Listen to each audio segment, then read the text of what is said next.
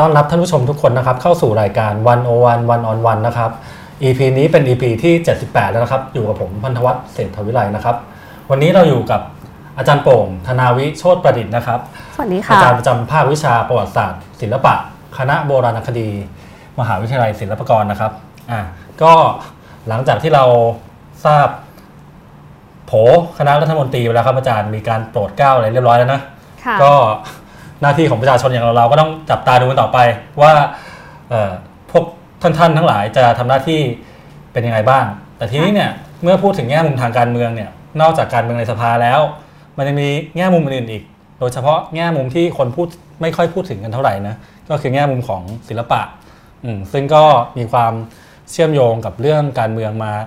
ยาวนานแล้วแหละอืมค่ะทีนี้เนี่ยในฐานะที่อาจารย์เป็นนักประวัติศาสตร์ ศิลปะ เราก็จะชวนอาจารย์ธนาวิมาคุยเรื่องนี้แหละอืมค่ะชื่อตอนเราก็ตั้งมาอย่างสวยหรูมากนะครับ ศิลปะแห่งการช่วงชิงความทรงจำทางการเมืองอ่าทีนี้ค่ะเดี๋ยวเราเข้าเรื่องกันเลยแล้วกันนะค่ะอืมตอนนี้อาจารย์ยังเกรงๆอยู่นิดนึงนะครับอ่าแต่หลังจากนี้น่าจะไม่เกรงแล้วโอเค ก็เอ่อทราบมาว่าอาจารย์เคยศึกศึกษาเลยแหละ ศึกษาอย่างจริงจังเลยแหละ ถึงศิลปกรรมยุคคณะราษฎร นะค่ะว่ามันมีเอ่อพลังทางการเมืองยังไง แล้วก็สอดคล้องกับอุดมการณ์ประชาธิปไตยยังไง ตั้งแต่ 2475 เป็นต้นมานะอ่างั้นเราขอเริ่มจากตรงนี้แล้วกัน เพราะว่าเอ่อถ้าเราคือคนทั่วไปคนไทยเนี่ยก็น่าจะคุ้นเคยกับศิลปกรรมเหล่านี้อยู่ เช่น อนุสาวรีย์ประชาธิปไตยนะครับ หรือกระทั่งหมุดคณะราษฎรที่ตอนนี้อยู่ไหนเราก็ไม่รู้อ่าค่ะเดี๋ยวเราจะเริ่มจากจุดนี้ว่าค่ะมันเชื่อมโยงกับการเมืองไทยยังไงครับค่ะอืมอยากให้อาจารย์อะเล่านิดหนึ่งแล้วกันว่า จากที่ศึกษามาเนี่ยพบอะไรไหมครับกับการเอ่อเกิดขึ้นของศิลปกรรมยุคคณะราษฎรค่ะก็อาจจะเริ่มอย่างนี้ดีกว่าว่าอ่าเออความสนใจของตัวเองนะครัคะบที่เกี่ยวกับศิลปะ แล้วก็สถาปัตยกรรมสิ่งก่อสร้างต่างๆ ที่สร้างขึ้นในสมัยคณะราษฎรเนี่ยมันเกิดขึ้นมาโดยเป็นส่วนหนึ่งของบรรยากาศทางการเมืองหลังรัฐประหารปี 2549 นี่แหละคือคือเป็นครับช่วงที่ เรากำลังจะไปเรียนต่อปริญญาโทครับนะคะแล้วก็พอไปเรียนเนี่ยเราก็เลิกมันมันก็จะเป็นช่วงที่ในในคือไปเรียนตอนปี 2007 นะคะอืมมันก็เป็นช่วงที่ในเมืองไทยเริ่มมีการตื่นตัว ทางการเมืองครับนะคะมีคนที่ออกมาประท้วงคณะรัฐประหาร แล้วก็มีการชุมนุมกันมีอะไรต่อมีอะไรเกิดขึ้นในกรุงเทพแล้วก็ที่อื่นๆใช่ไหมอืคะมคือตัวเองเนี่ยแต่เดิมเนี่ยไม่ได้เป็นคนที่สนใจเรื่องการเมืองมาก่อนอ๋อนะคะแล้วเราก็เลือกเรียนประวัติศาสตร์ศิลปะ เพราะว่าเราก็ ชอบศิลปะนั่นแหละแล้วก็ครับอยากจะรู้ในเชิงทฤษฎี อยากรู้ในเชิงประวัติศาสตร์ แต่ว่าณอือฮึตอนนั้นเนี่ยก็ยังไม่ได้มีจุดสนใจที่ชัดเจนว่าเราอยากจะทำเรื่องอะไรเป็นการอืมอืมเฉพาะเจาะจงนะคะแต่พอดีว่าบรรยากาศทางการเมืองในตอนนั้นในช่วงที่เราไปเรียนต่อเนี่ยมันทำให้ต่อให้เป็นคนที่ไม่ได้สนใจในเรื่องการเมืองมาก่อนเนี่ยมันก็รู้สึกว่าของพวกนี้เนี่ยมันเข้ามากลายเป็นส่วนหนึ่งของบทสนทนา หรือว่าเราเข้าไปในเว็บไซต์อ่านครับข่าวอะไรมันก็เจอขึ้นมาอืมอืมโดยโดยโดยปริยายนะคะมัน และประกอบกับที่ว่าเธอถึงจุดหนึ่งจะต้องทำทีสิเพื่อที่ครัจะบเรียนจบ ตอนปอ่าโทมันก็เป็นทีสิเรื่องเล็กๆนะครัคะบแล้วก็เลยไปสนใจเกี่ยวกับอนุสาวรีย์นะคะอ่าคือตอนนั้นเนี่ยยังไม่ได้คิดอะไรเรื่องเรื่องศิลปะคณะรัษฎรอ่าฮะนะคะ แต่ว่าก็เริ่มสนใจว่าอนุสาวรีย์ในฐานะสิ่งก่อสร้างอย่างหนึ่ง มีรูปแบบทางศิลปกรรมเนี่ยอืมมันทำหน้าที่ในสังคมยังไงบ้างทำไมจึงมีอนุสาวรีย์อนุสาวรีย์ทำอะไรอืมอะไรแบบเนี้ยนะคะ เราก็เริ่มต้นจากเอ่อเรื่องของอนุสาวรีย์พระบรมรูปทรงม้าของรัชกาลที่ 5 แล้วก็เรื่องของภาพนะคะอ่าฮะคือภาพหรือว่า image เนี่ยมันก็เป็นส่วนหนึ่งของของงานศึกษาเชิงประวัติศาสตร์ศิลปะอยู่แล้วนะครัคะบเราก็เริ่มจากยุครัชกาลที่ 5 นี่แหละนะคะอืมว่ามันเป็นยุคที่เข้าสู่ ความเป็นสมัยใหม่นะครัคะบแล้วก็ครับทำให้วิธีคิดเกี่ยวกับการทำงานศิลปะในสังคมสยามในตอนนั้นเนี่ยมันเปลี่ยนไปอย่างมากนะคะคือมันเป็นยุคที่น่าสนใจอืมในทุกๆ ด้านรวมครับทั้งในแง่ของศิลปวัฒนธรรมด้วยอืมนะทีนี้เนี่ยงานตรงนั้นเนี่ยมันพาเราไปเองนะครัคะบว่าเราจะต้องมาสนใจประวัติศาสตร์มาสนใจการเมืองอ่านะคะแล้วมันก็เลยเป็นจุดเริ่มต้นว่าหลังจากเรียนเรียนจบปอโทแล้วเนี่ย เราคิดว่าเราอยากจะเรียนต่อครับเราอยากทำเรื่องเกี่ยวกับศิลปะกับการเมืองต่อไปครับนะคะ ซึ่งพอจบปอโทปุ๊บกลับมาเมืองไทยคิดว่าอยากจะเรียนต่อแน่ๆ คิดว่าอ่าจะสอบทุนอืมฮึนะคะ เพื่อที่จะไปเรียนต่อทางด้านประวัติศาสตร์ศิลปะตอนนั้นต้องอ่าเริ่มคิดเรื่องหัวข้อใช่ไหมคะอ่าแล้วก็อาจารย์ชาตรีประกิตนนทการครับนะคะ ซึ่งทุกคนก็ก็รู้จักอะอาจารย์ว่าเป็นคนที่เหมือนกับบุกเบิกงานอืมศึกษาเกี่ยวกับศิลปะส ถาปัตยกรรมที่สร้างขึ้นในสมัยคณะราษฎรใช่ไหมก็ได้อ่านหนังสือของอาจารย์ชาตรี แล้วก็รู้สึกว่ามันยังมีเรื่องที่ทำต่อได้อีกอืมในฐานะที่อาจารย์ชาตรีให้ความสำคัญกับสถาปัตยกรรม เพราะอาจารย์เป็นนักประวัติศาสตร์สถาปัตยกรรมใช่ไหมครัคะบเราก็รู้สึกว่ามันยังมีส่วนอื่น ๆ ที่ยังไปต่อได้นะคะเพราะงานหนังสือของอาจารย์ชาตรีในตอนนั้นเนี่ยที่ออกมาเป็นเป็นรวมบทความนะคะซึ่งบทความแต่ละบทความเนี่ยมันมีความยาวไม่มากนักนะคะแต่ว่าเอ่อ สิ่งที่สิ่งที่มันเป็นคุณอุปการมากๆ ก็คือว่ามันได้เปิดให้เห็นถึงงานศิลปกรรม แล้วก็สถาปัตยกรรมในยุคสมัยหนึ่งนะคะอืมรวมทั้งการที่อาจารย์ได้ไปค้นคว้าในหอจดหมายเหตุแห่งชาติหรือที่อื่นๆ แล้วก็มีภาพมีอะไรออกมาเนี่ยมันครับเปิดทางอย่างมากนะคะอือฮึแล้วเราก็รู้สึกว่าเราอยากจะทำเรื่องนี้ต่ออาแต่ว่าจากมุมมองของงานประวัติศาสตร์ศิลปะก็เลยเลือกที่จะศึกษาเรื่องนี้เนี่ยในวิทยานิพนธ์ปริญญาเอกครับนะซึ่งก็หมายความว่าเราจะต้องใช้เวลากับมัน เยอะ4-5ปีนะคะที่จะอยู่กับไอ้สิ่งนี้อืมนะแล้วมันก็เลยค่อยๆ พาไปเรื่อยๆ ว่าเอ่อท้ายที่สุดแล้วเนี่ยมันจะต้องเลือกนะคะอือฮึว่าเราจะพูดถึงอะไรบ้าง เพราะเอาเข้าจริงเนี่ยสิ่งที่สร้างขึ้นในสมัยคณะรัษฎรเนี่ยมันเยอะมากนะใช่คะนอกจากใช่สิ่งที่เรารู้จักกันดีอย่าคงรับเช่นเอ่ออนุสาวรีย์ประชาธิปไตยอืมหรือว่าหมุดคณะรัษฎร ซึ่งจริง ๆ แล้วก่อนหน้านั้นหมุดคณะรัษฎรก็ไม่ได้มีคนรู้จักมากนักอ่าจนกระทั่งเกิดวิกฤตการเมืองครับที่เป็นวิกฤตการเมืองร่วมสมัยขึ้นมา เกิดอ่าฮะการไปทำพิธีกรรมล้ำลึกที่หมุดอะไรอย่างเงี้ยครับนะคือหมุดเนี่ยมันมีกายภาพที่ไม่ได้โดดเด่นนะคะอืมถ้าเทียบกับอนุสาวรีย์ประเภทอื่นอืมๆใช่ไหมคะคืออนุสาวรีย์อย่างอนุสาวรีย์ประชาธิปไตยเนี่ยคุณอ่าขับรถผ่านมาเดินผ่านเราก็มองเห็เห็นนเลยละแต่ว่าหมุดเนี่ยความที่ว่ามันเป็นหมุดมันอยู่กับพื้นมันครับไม่ได้โดดเด่น พูดง่ายๆคือคนขับรถผ่านไปผ่านมาทุกวัน ใช่เราคงจะนั่งรถทับมันมาเป็นร้อยๆครั้งแล้วล่ะครับก่อนที่เราจะรู้ว่ามันมีอยู่อืมนะคะแต่ว่าเพราะว่าการเมืองร่วมสมัยนี่แหละ ที่มันไปปลุกเออเออเออเอาความสำคัญของสิ่งที่สร้างขึ้นในอดีตขึ้นมาอืมนะคะแล้วเราก็รู้สึกว่าเนี่ยมันเป็นมันเป็นประเด็นที่น่าสนใจ เราก็เลยจับเอาเรื่องของศิลปะที่สร้างขึ้นในสมัยคณะราษฎรครับกับประเด็นเรื่องของความทรงจำนะคะมาเป็นกรอบหลัก ในการทำงานนะคะทีนี้พอพูดถึงความทรงจำปุ๊บเราก็ต้องมานั่งคิดว่าแล้วความทรงจำกับประวัติศาสตร์เนี่ยเออมันต่างกันตรงไหนอ่าใช่ไหมคะประวัติศาสตร์กับความทรงจำมันก็เป็นเรื่องเล่าที่ว่าด้วยอดีตเหมือนกันใช่ไหมครัคะบถ้าเราจะพูดอย่างกว้างครับๆทีนี้ทุกๆความทรงจำหรือไม่อืมที่จะกลายเป็นประวัติศาสตร์นะเพราะว่ามันก็จะมีเรื่องเล่าหรือความทรงจำจำนวนมาก โดยเฉพาะอย่างยิ่งของกลุ่มที่อาจจะ ไม่ได้มีอำนาจมากนักอืมไม่ได้เป็นองค์กรสถาบันหลักของสังคม หรือคนธรรมดาทั่ว ๆ ไปครับนะคะทุกคนก็จะต้องจำอะไรได้บางอย่าง มีเหตุการณ์อะไรบางอย่างที่เกิดขึ้นกับตัวเองอืมใช่ไหมคะแต่อันไหนล่ะที่จะถูกนับเข้าไปเป็นส่วนหนึ่งของบันทึกเรื่องเล่าอืมทางประวัติศาสตร์อืมนั่นนั่นก็คือจุดที่ความทรงจำมันจะกลายเป็นประวัติศาสตร์ ก็ต้องผ่านกระบวนการบางอย่างที่จะทำอ่าให้มันกลายเป็นประวัติศาสตร์ครับซึ่งไอกระบวนการอันนี้เนี่ย มันก็จะต้องมีการคัดเลือกใช่ไหมคะเพราะว่าเราไม่สามารถที่จะพูดถึงทุกอย่างที่เกิดขึ้นในอดีตได้ครับนะแต่ว่าคำถามก็คือว่าแล้วอะไรคือเงื่อนไขของการคัดเลือกอืมที่ว่านี้นะคะอืมทำไมเราถึงเลือกที่จะพูดหรือจำอันหนึ่ง โดยไม่จำอีกอันหนึ่ง หรือทำไมนักประวัติศาสตร์ถึงเลือกที่จะเขียนเรื่องนี้เออเออโดยที่ใช้หลักฐานอย่างนี้อย่างนี้ หรือครับมุมมองเหล่านี้เหล่านี้นะคะดังนั้นทั้งหมดนี้เนี่ยมันก็เลยเป็นสิ่งที่เราเรียกว่า การเมืองของความทรงจอืมำนะคะ ว่าอะไร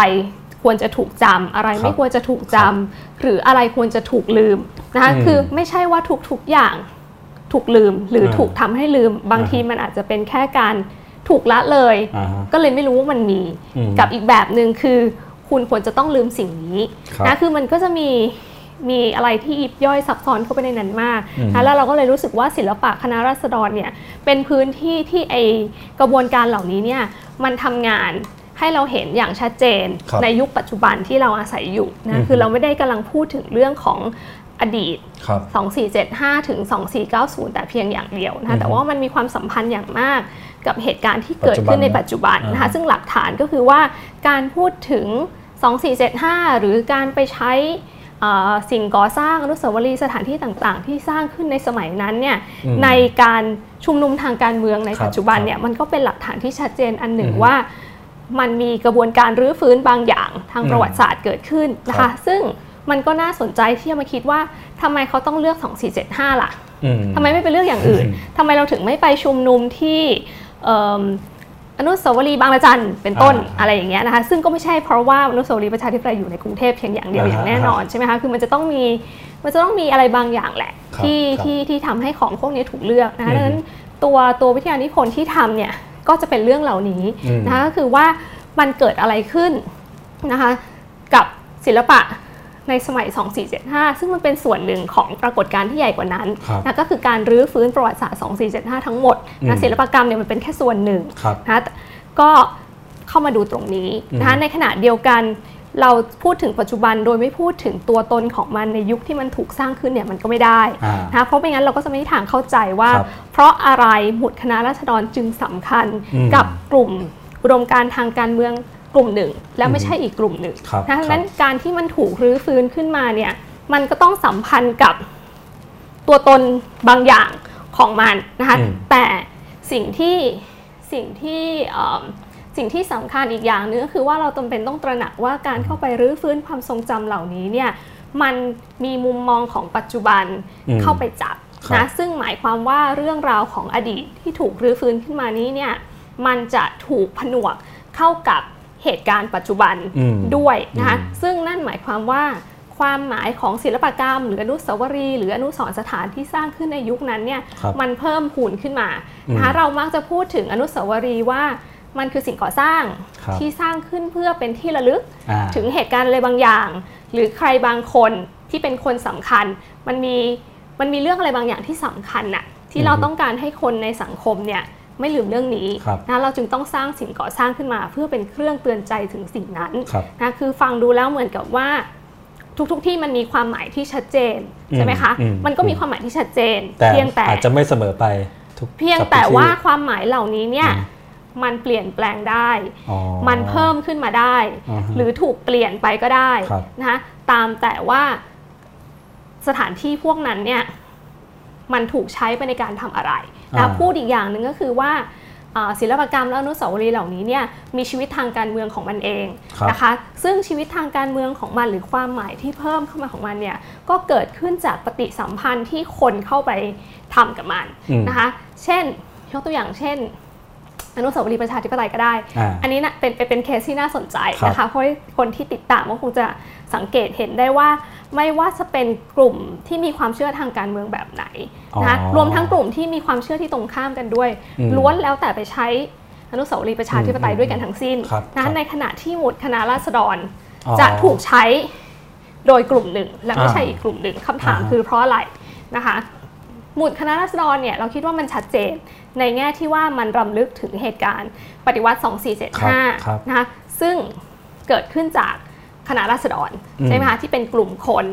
ที่ทำการเปลี่ยนแปลงการปกครองอืมนะคะมันเป็นที่ระลึกถึงเหตุการณ์และคนที่ชัดเจนนะคะอืมคือมีหมุดหมายทางเวลา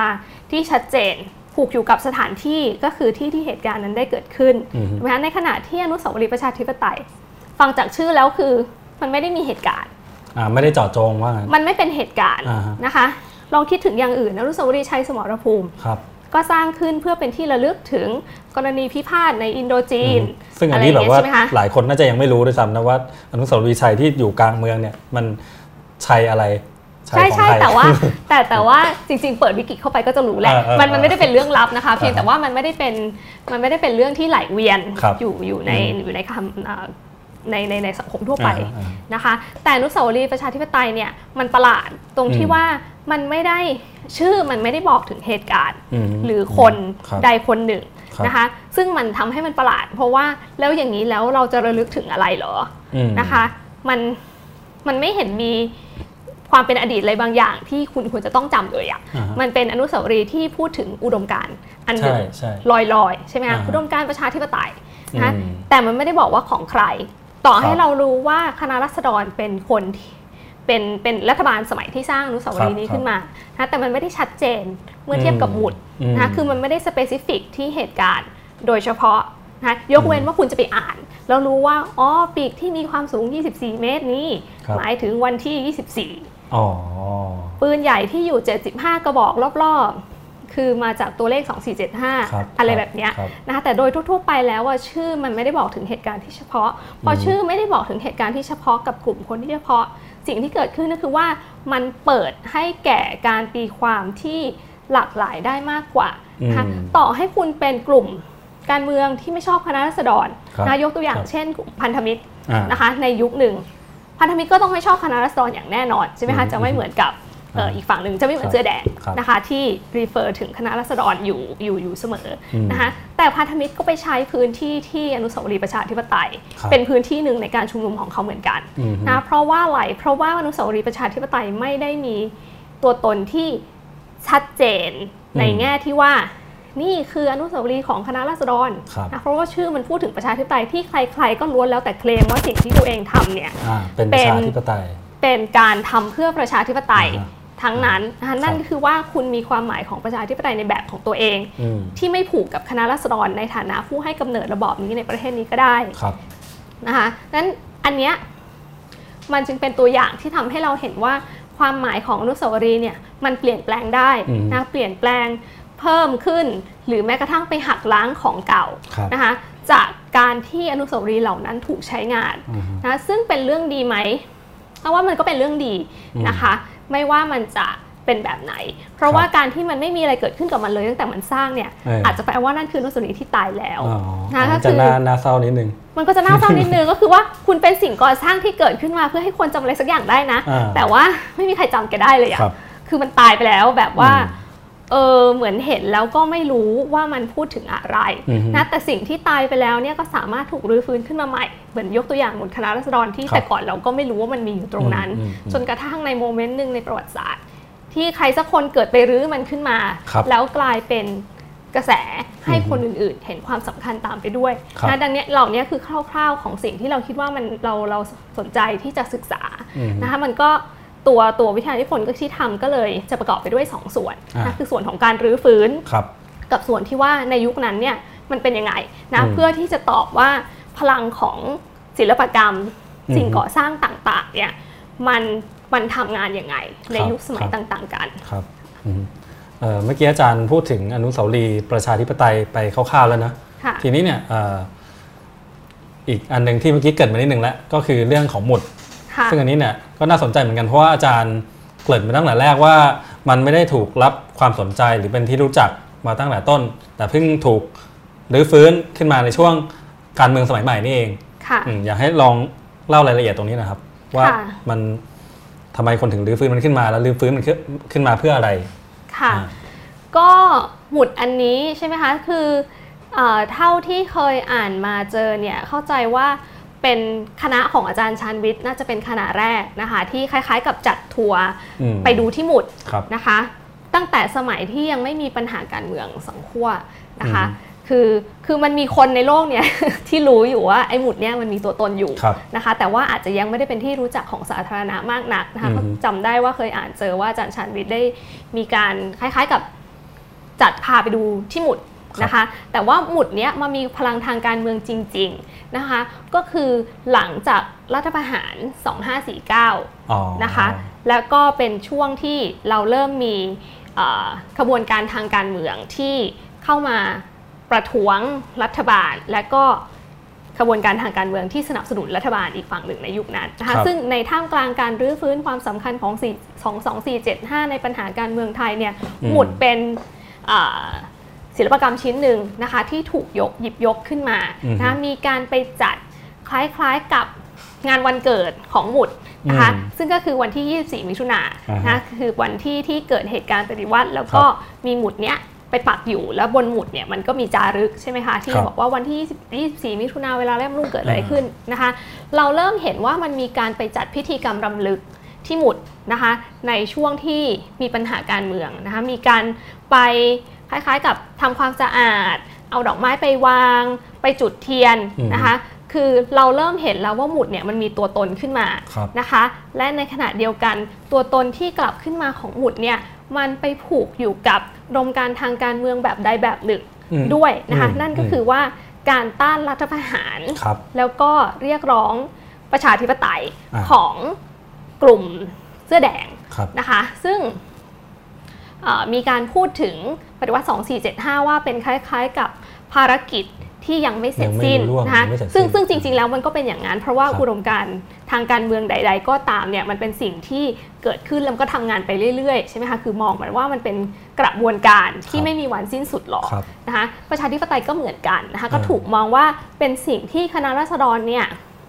ได้ให้กำเนิดขึ้นมาอืมนะคะในสังคมสยามครับนะก็คือ พูดไปถึงการปฏิวัติ 2475 ว่ามันเป็นหมุดหมายที่สำคัญอืมนะดังนั้นถ้าเราพูดว่าปฏิวัติ 2475 คือหมุดหมายที่สำคัญนะคะสิ่งก่อสร้างหรือวัตถุที่เป็นครับที่ระลึกถึงสิ่งนั้นเนี่ยก็สำคัญอ๋อนะคะดังนั้นแล้วมันจึงเป็นวัตถุที่ถูกใช้นะอืมเพื่อพูดถึงปัญหาการเมืองในปัจจุบันนะว่าอือฮึประชาธิปไตยเนี่ย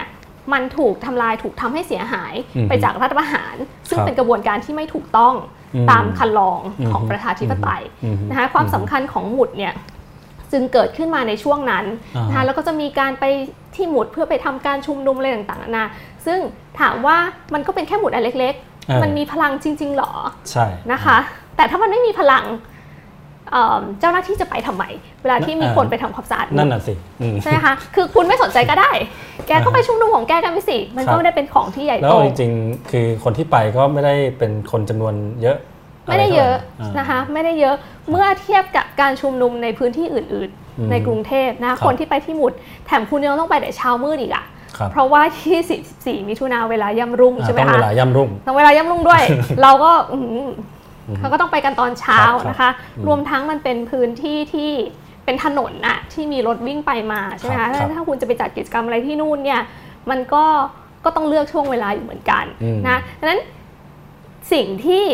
ทำให้หมุดเนี่ยมันยิ่งสำคัญนะคะก็คือการที่ฝ่ายเจ้าหน้าที่ฝ่ายรัฐเนี่ยไปจับตามองนะคะอ๋อคือคือลำพังแค่คนที่ไปทำพิธีอะไรเนี่ย อาจจะยังแบบไม่ได้เป็นที่น่าสนใจหรือที่จับตาเท่าไหร่ แต่พอมีเจ้าหน้าที่ไปควบคุมดูแลปุ๊บหรือมันก็กลายเป็นข่าวเป็นข่าว พอมันเป็นข่าวปุ๊บคนก็รู้ใช่ไหมคะคนก็เริ่มรู้มากขึ้นครับว่ามีครับสิ่งนี้อยู่นะคะ คือมันก็เป็นมันเป็นสิ่งที่คล้ายๆ กับเป็นผลกระทบที่ต่อกันไปเรื่อยๆอะครับนะคือถ้าคุณไม่สนใจสักอย่าง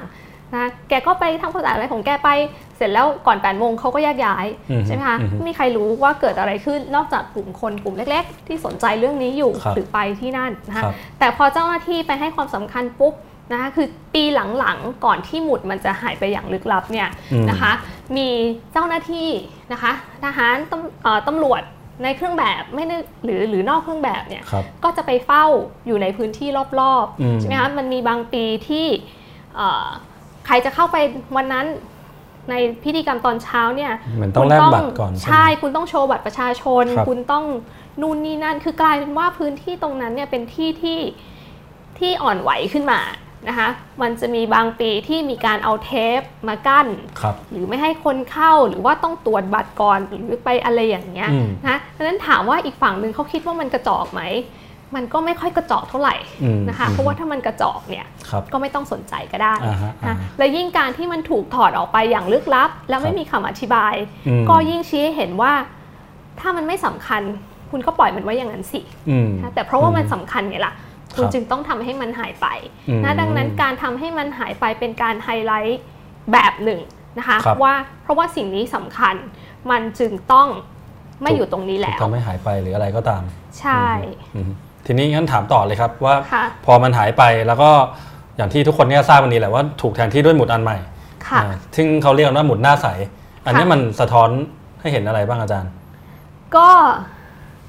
เออจริง ๆ มันค่อนข้างตรงไปตรงมาเนาะนะคะอ่าว่าหมุดคณะราษฎรเนี่ยเป็นตัวแทนของคณะราษฎรใช่ไหมคะลำลึกถึงเหตุการณ์ 24 มิถุนายนนะคะก่อกำเนิดรัฐธรรมนูญอะไรนู่นนี่นั่นครับนะคะพอมันหายไปปุ๊บ มันถูกแทนที่ด้วยหมุดอีกหมุดหนึ่งครับซึ่งมีข้อความอีกแบบหนึ่งอืมนะและข้อความบางข้อมันก็มีหลายข้อความที่อยู่ในหมุดใช่ไหมคะประชาชนสุขสันต์หน้าใสอะไรก็ว่าไปครับนะคำว่าประชาชนเนี่ยไม่ได้เป็นคำเก่าอ่านนะคะสมัยก่อนเราไม่มีคำว่าประชาชนครับเนาะมันเป็นคำประชาชนเป็นคำใหม่อืมแต่ว่ามันก็จะมีข้อความบางอัน บางส่วนที่อยู่ในหมุดหน้าใสเนี่ยที่มันไม่ใช่ของใหม่อืมแต่ว่ามันอ้างอิงไปได้ถึงยุคสมัยที่เก่ากว่าคณะราษฎรครับนะซึ่งก็หมายความว่า มันเป็นตัวแทนอ่าฮะนะคะของอุดมการณ์อีกแบบหนึ่งอืมที่ไม่ใช่คณะราษฎรครับที่มาก่อนอืมที่ตรงข้ามกันอืมนะคะอืมดังนั้นแล้วเนี่ยการที่หมุดคณะรัษฎรถูกแทนที่ด้วยหมุดที่ไม่ได้พูดเรื่องสัพเพเหระอะอ่าแต่พูดถึง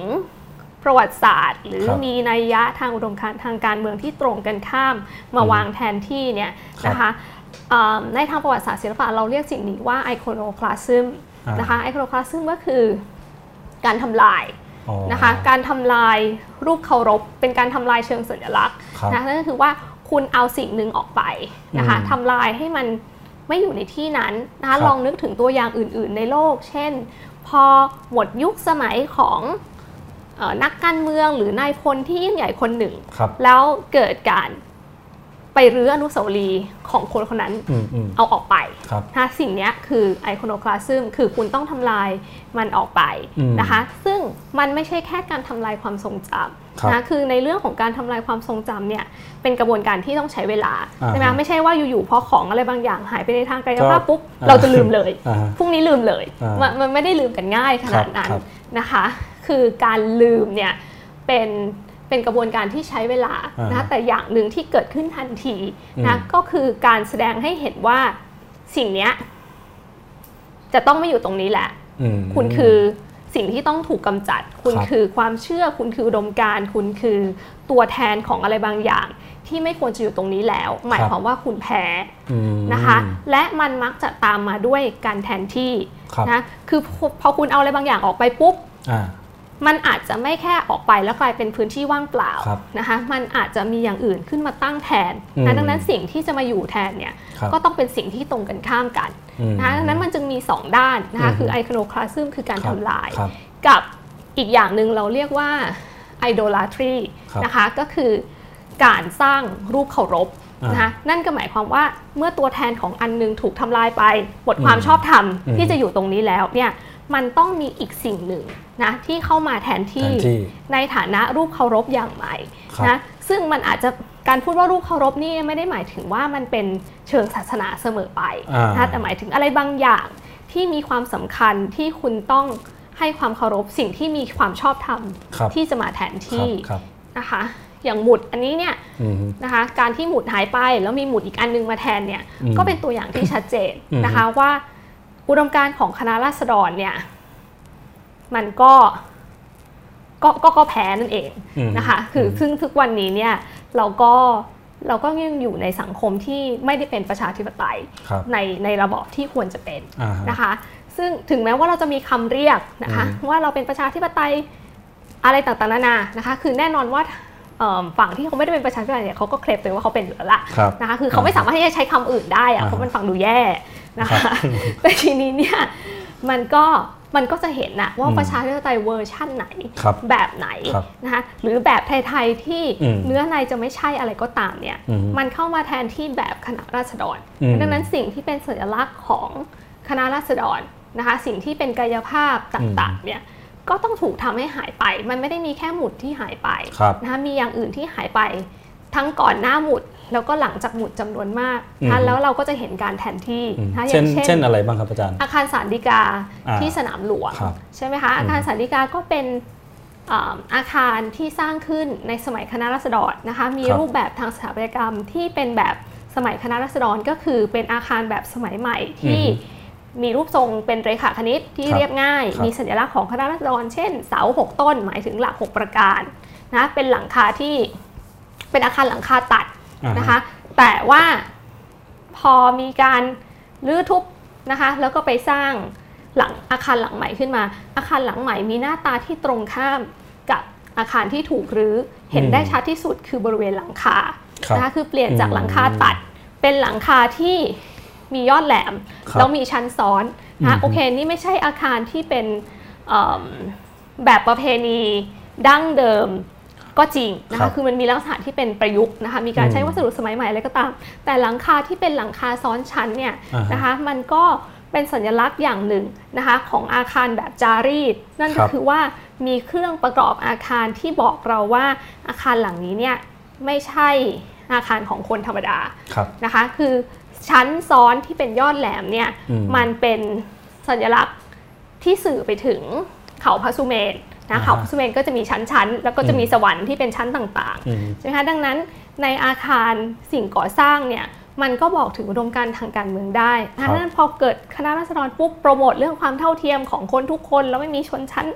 ฐานันดรศักดิ์อะไรต่อไปแล้วนะคะ อาคารก็เปลี่ยนอืมนะคะคือส่วนหนึ่งเป็นเทรนด์ของโลกในตอนนั้นด้วย ที่ครัจะบสร้างอาคารแบบสมัยใหม่อ่ารูปทรงเลขาคณิตใช้คอนกรีตใช้กระจกนั่นคือเทรนด์ของโลกครับในตอนนั้นนะคะอืมแต่อีกส่วนหนึ่ง ปัจจัยทางการเมืองภายในอืมก็มีผลในเชิงความหมายของอาคารเหมือนกันนะคะนั่นก็คือการหายไปของหลังคาแหลมมีชั้นซ้อนนะคะซึ่งเห็นได้ชัดเจนในอาคารที่สร้างในสมัยคณะรัษฎรหลาย ๆ ที่รวมทั้ง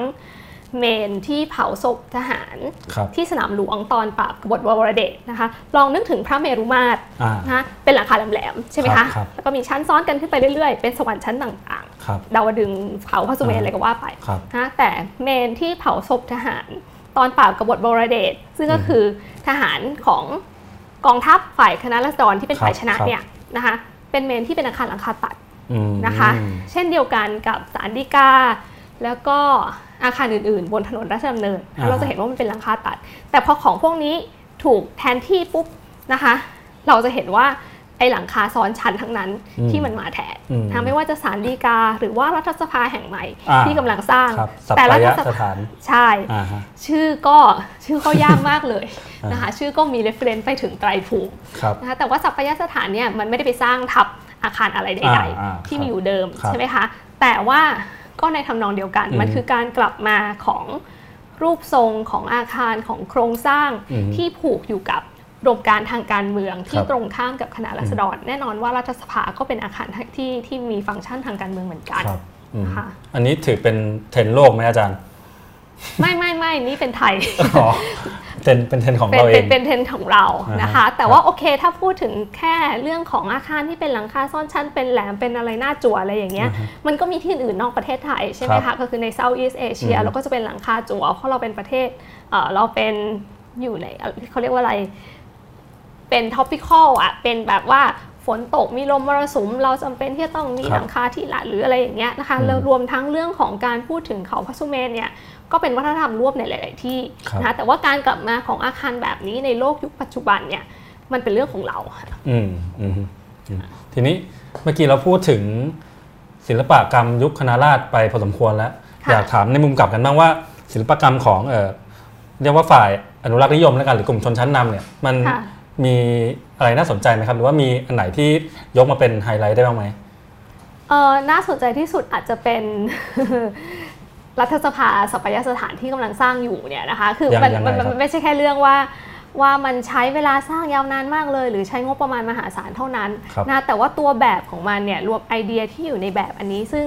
ซึ่งเป็นแบบที่ชนะการประกวดนะคะ ก็ก็ก็แสดงออกอย่างชัดเจนนะคะ ถึงอุดมการณ์ทางการเมืองที่ที่ที่จะบอกอะว่าเรากำลังอยู่ในระบอบของ ความคิดทางการเมืองแบบไหนนะครัคะบการที่มันเป็นเอ่อโมเดลจำลองของเขาพระสุเมนอืมนะคะ มีซ้อนชั้นต่างๆอะไรเนี่ยนะคะล้วนแล้วแต่มีความหมายเชิงสัญลักษณ์ครับทั้งนั้นอือฮึนะคะแล้วมันก็ไม่กระมิดกระเหมียนเลยอืมที่จะบอกว่าฉันมีตัวอ้างอิงเป็นสิ่งเหล่านี้ครับนะคะตั้งแต่ชื่อหรือแนวคิดที่เผยแพร่อือฮึการที่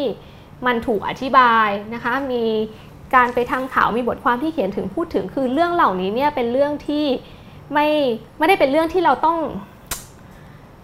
ต้องทำอย่างกระมิดกระเหมียนน่ะนะคะอืมเป็นสิ่งที่เปิดเผยอย่างชัดเจนว่านี่ครับแหละ คืออาคารที่เหล่าบรรดานักการเมืองอ่านนะคะ ตัวแทนของประชาชนจะต้องเข้าไปทำงานในที่นี้ครับนะก็คือเข้าไปทำงานในเขาพระสุเมธครับซึ่งไม่ได้เป็นตัวแทนของอ่าฮะอุดมการณ์ที่พูดเรื่องความเท่าเทียมแต่อย่างใดครับนะคะอืมแล้วก็เมื่อมันเสร็จแล้วเนี่ยมันก็ คือมันก็คงจะอลังการมากอืมนะเพราะว่าไม่ใช่แค่รูปลักษณ์ที่วิจิตรพิสดารมี reference ไปถึงเอ่อศาสนาอะไรต่างๆ เท่านั้นนะคะ ขนาดมันยังใหญ่มากอีกครับด้วยครับนะคะ เคยดูคลิปตอนที่คล้ายๆกับเอ่อเขาชนะประกวดแบบใหม่ๆอะนะคะแล้วก็มีการอธิบายว่าแบบที่ชนะการประกวดมันหมายถึงอะไรนะคะอืมมันจะมีการอธิบายผังภายในครับนะคะรวมทั้งพื้นที่ข้างนอกด้วยตรงนี้เป็นลานของประชาชนประชาชนเนี่ยพื้นที่ของประชาชนคือ คือส่วนที่อยู่นอกสุดไกลจากตัวอาคารที่สุดอ๋อมันก็เป็นพื้นที่ใหญ่ๆอย่างนี้ใช่ไหมครัคะบครับแล้วก็มีอาคารที่อยู่ตรงกลางอืมและแน่นอนว่าสิ่งที่สำคัญที่สุดก็คืออยู่ใจกลางที่เป็นครับทองทองๆเป็นเจดีย์ขึ้นมาใช่ไหมคะพื้นที่ของประชาชนที่เขาเรียกว่าวานประชาชนอยู่ตรงไหน อยู่ตรงที่ไกลจากไอเนี้ยที่สุดอืมนะคืออยู่ข้างนอกอืมเราอยู่ในขอบนอกนะคะอืมถามว่ามันสำคัญไหมนะคะ ในการที่จัดพื้นที่แบบนี้คือคนอาจจะไม่รู้ก็ได้ว่า ประชาชนอยู่ตรงนี้หมายถึงอะไรยังไงนะครัคะบแต่ว่าในแง่ของความคิดที่แฝงอยู่เนี่ยเราว่ามันก็บอกอะไรเยอะเหมือนกัน เกี่ยวกับอ่าทัศนคตินะครัคะบของสิ่งที่จะเข้ามาอยู่ในนี้อืมลองนึกถึงรัฐสภาของประเทศอื่นนะคะอ่อยกตัวอย่างเช่นอะไรดี เยอรมันครับนะคะ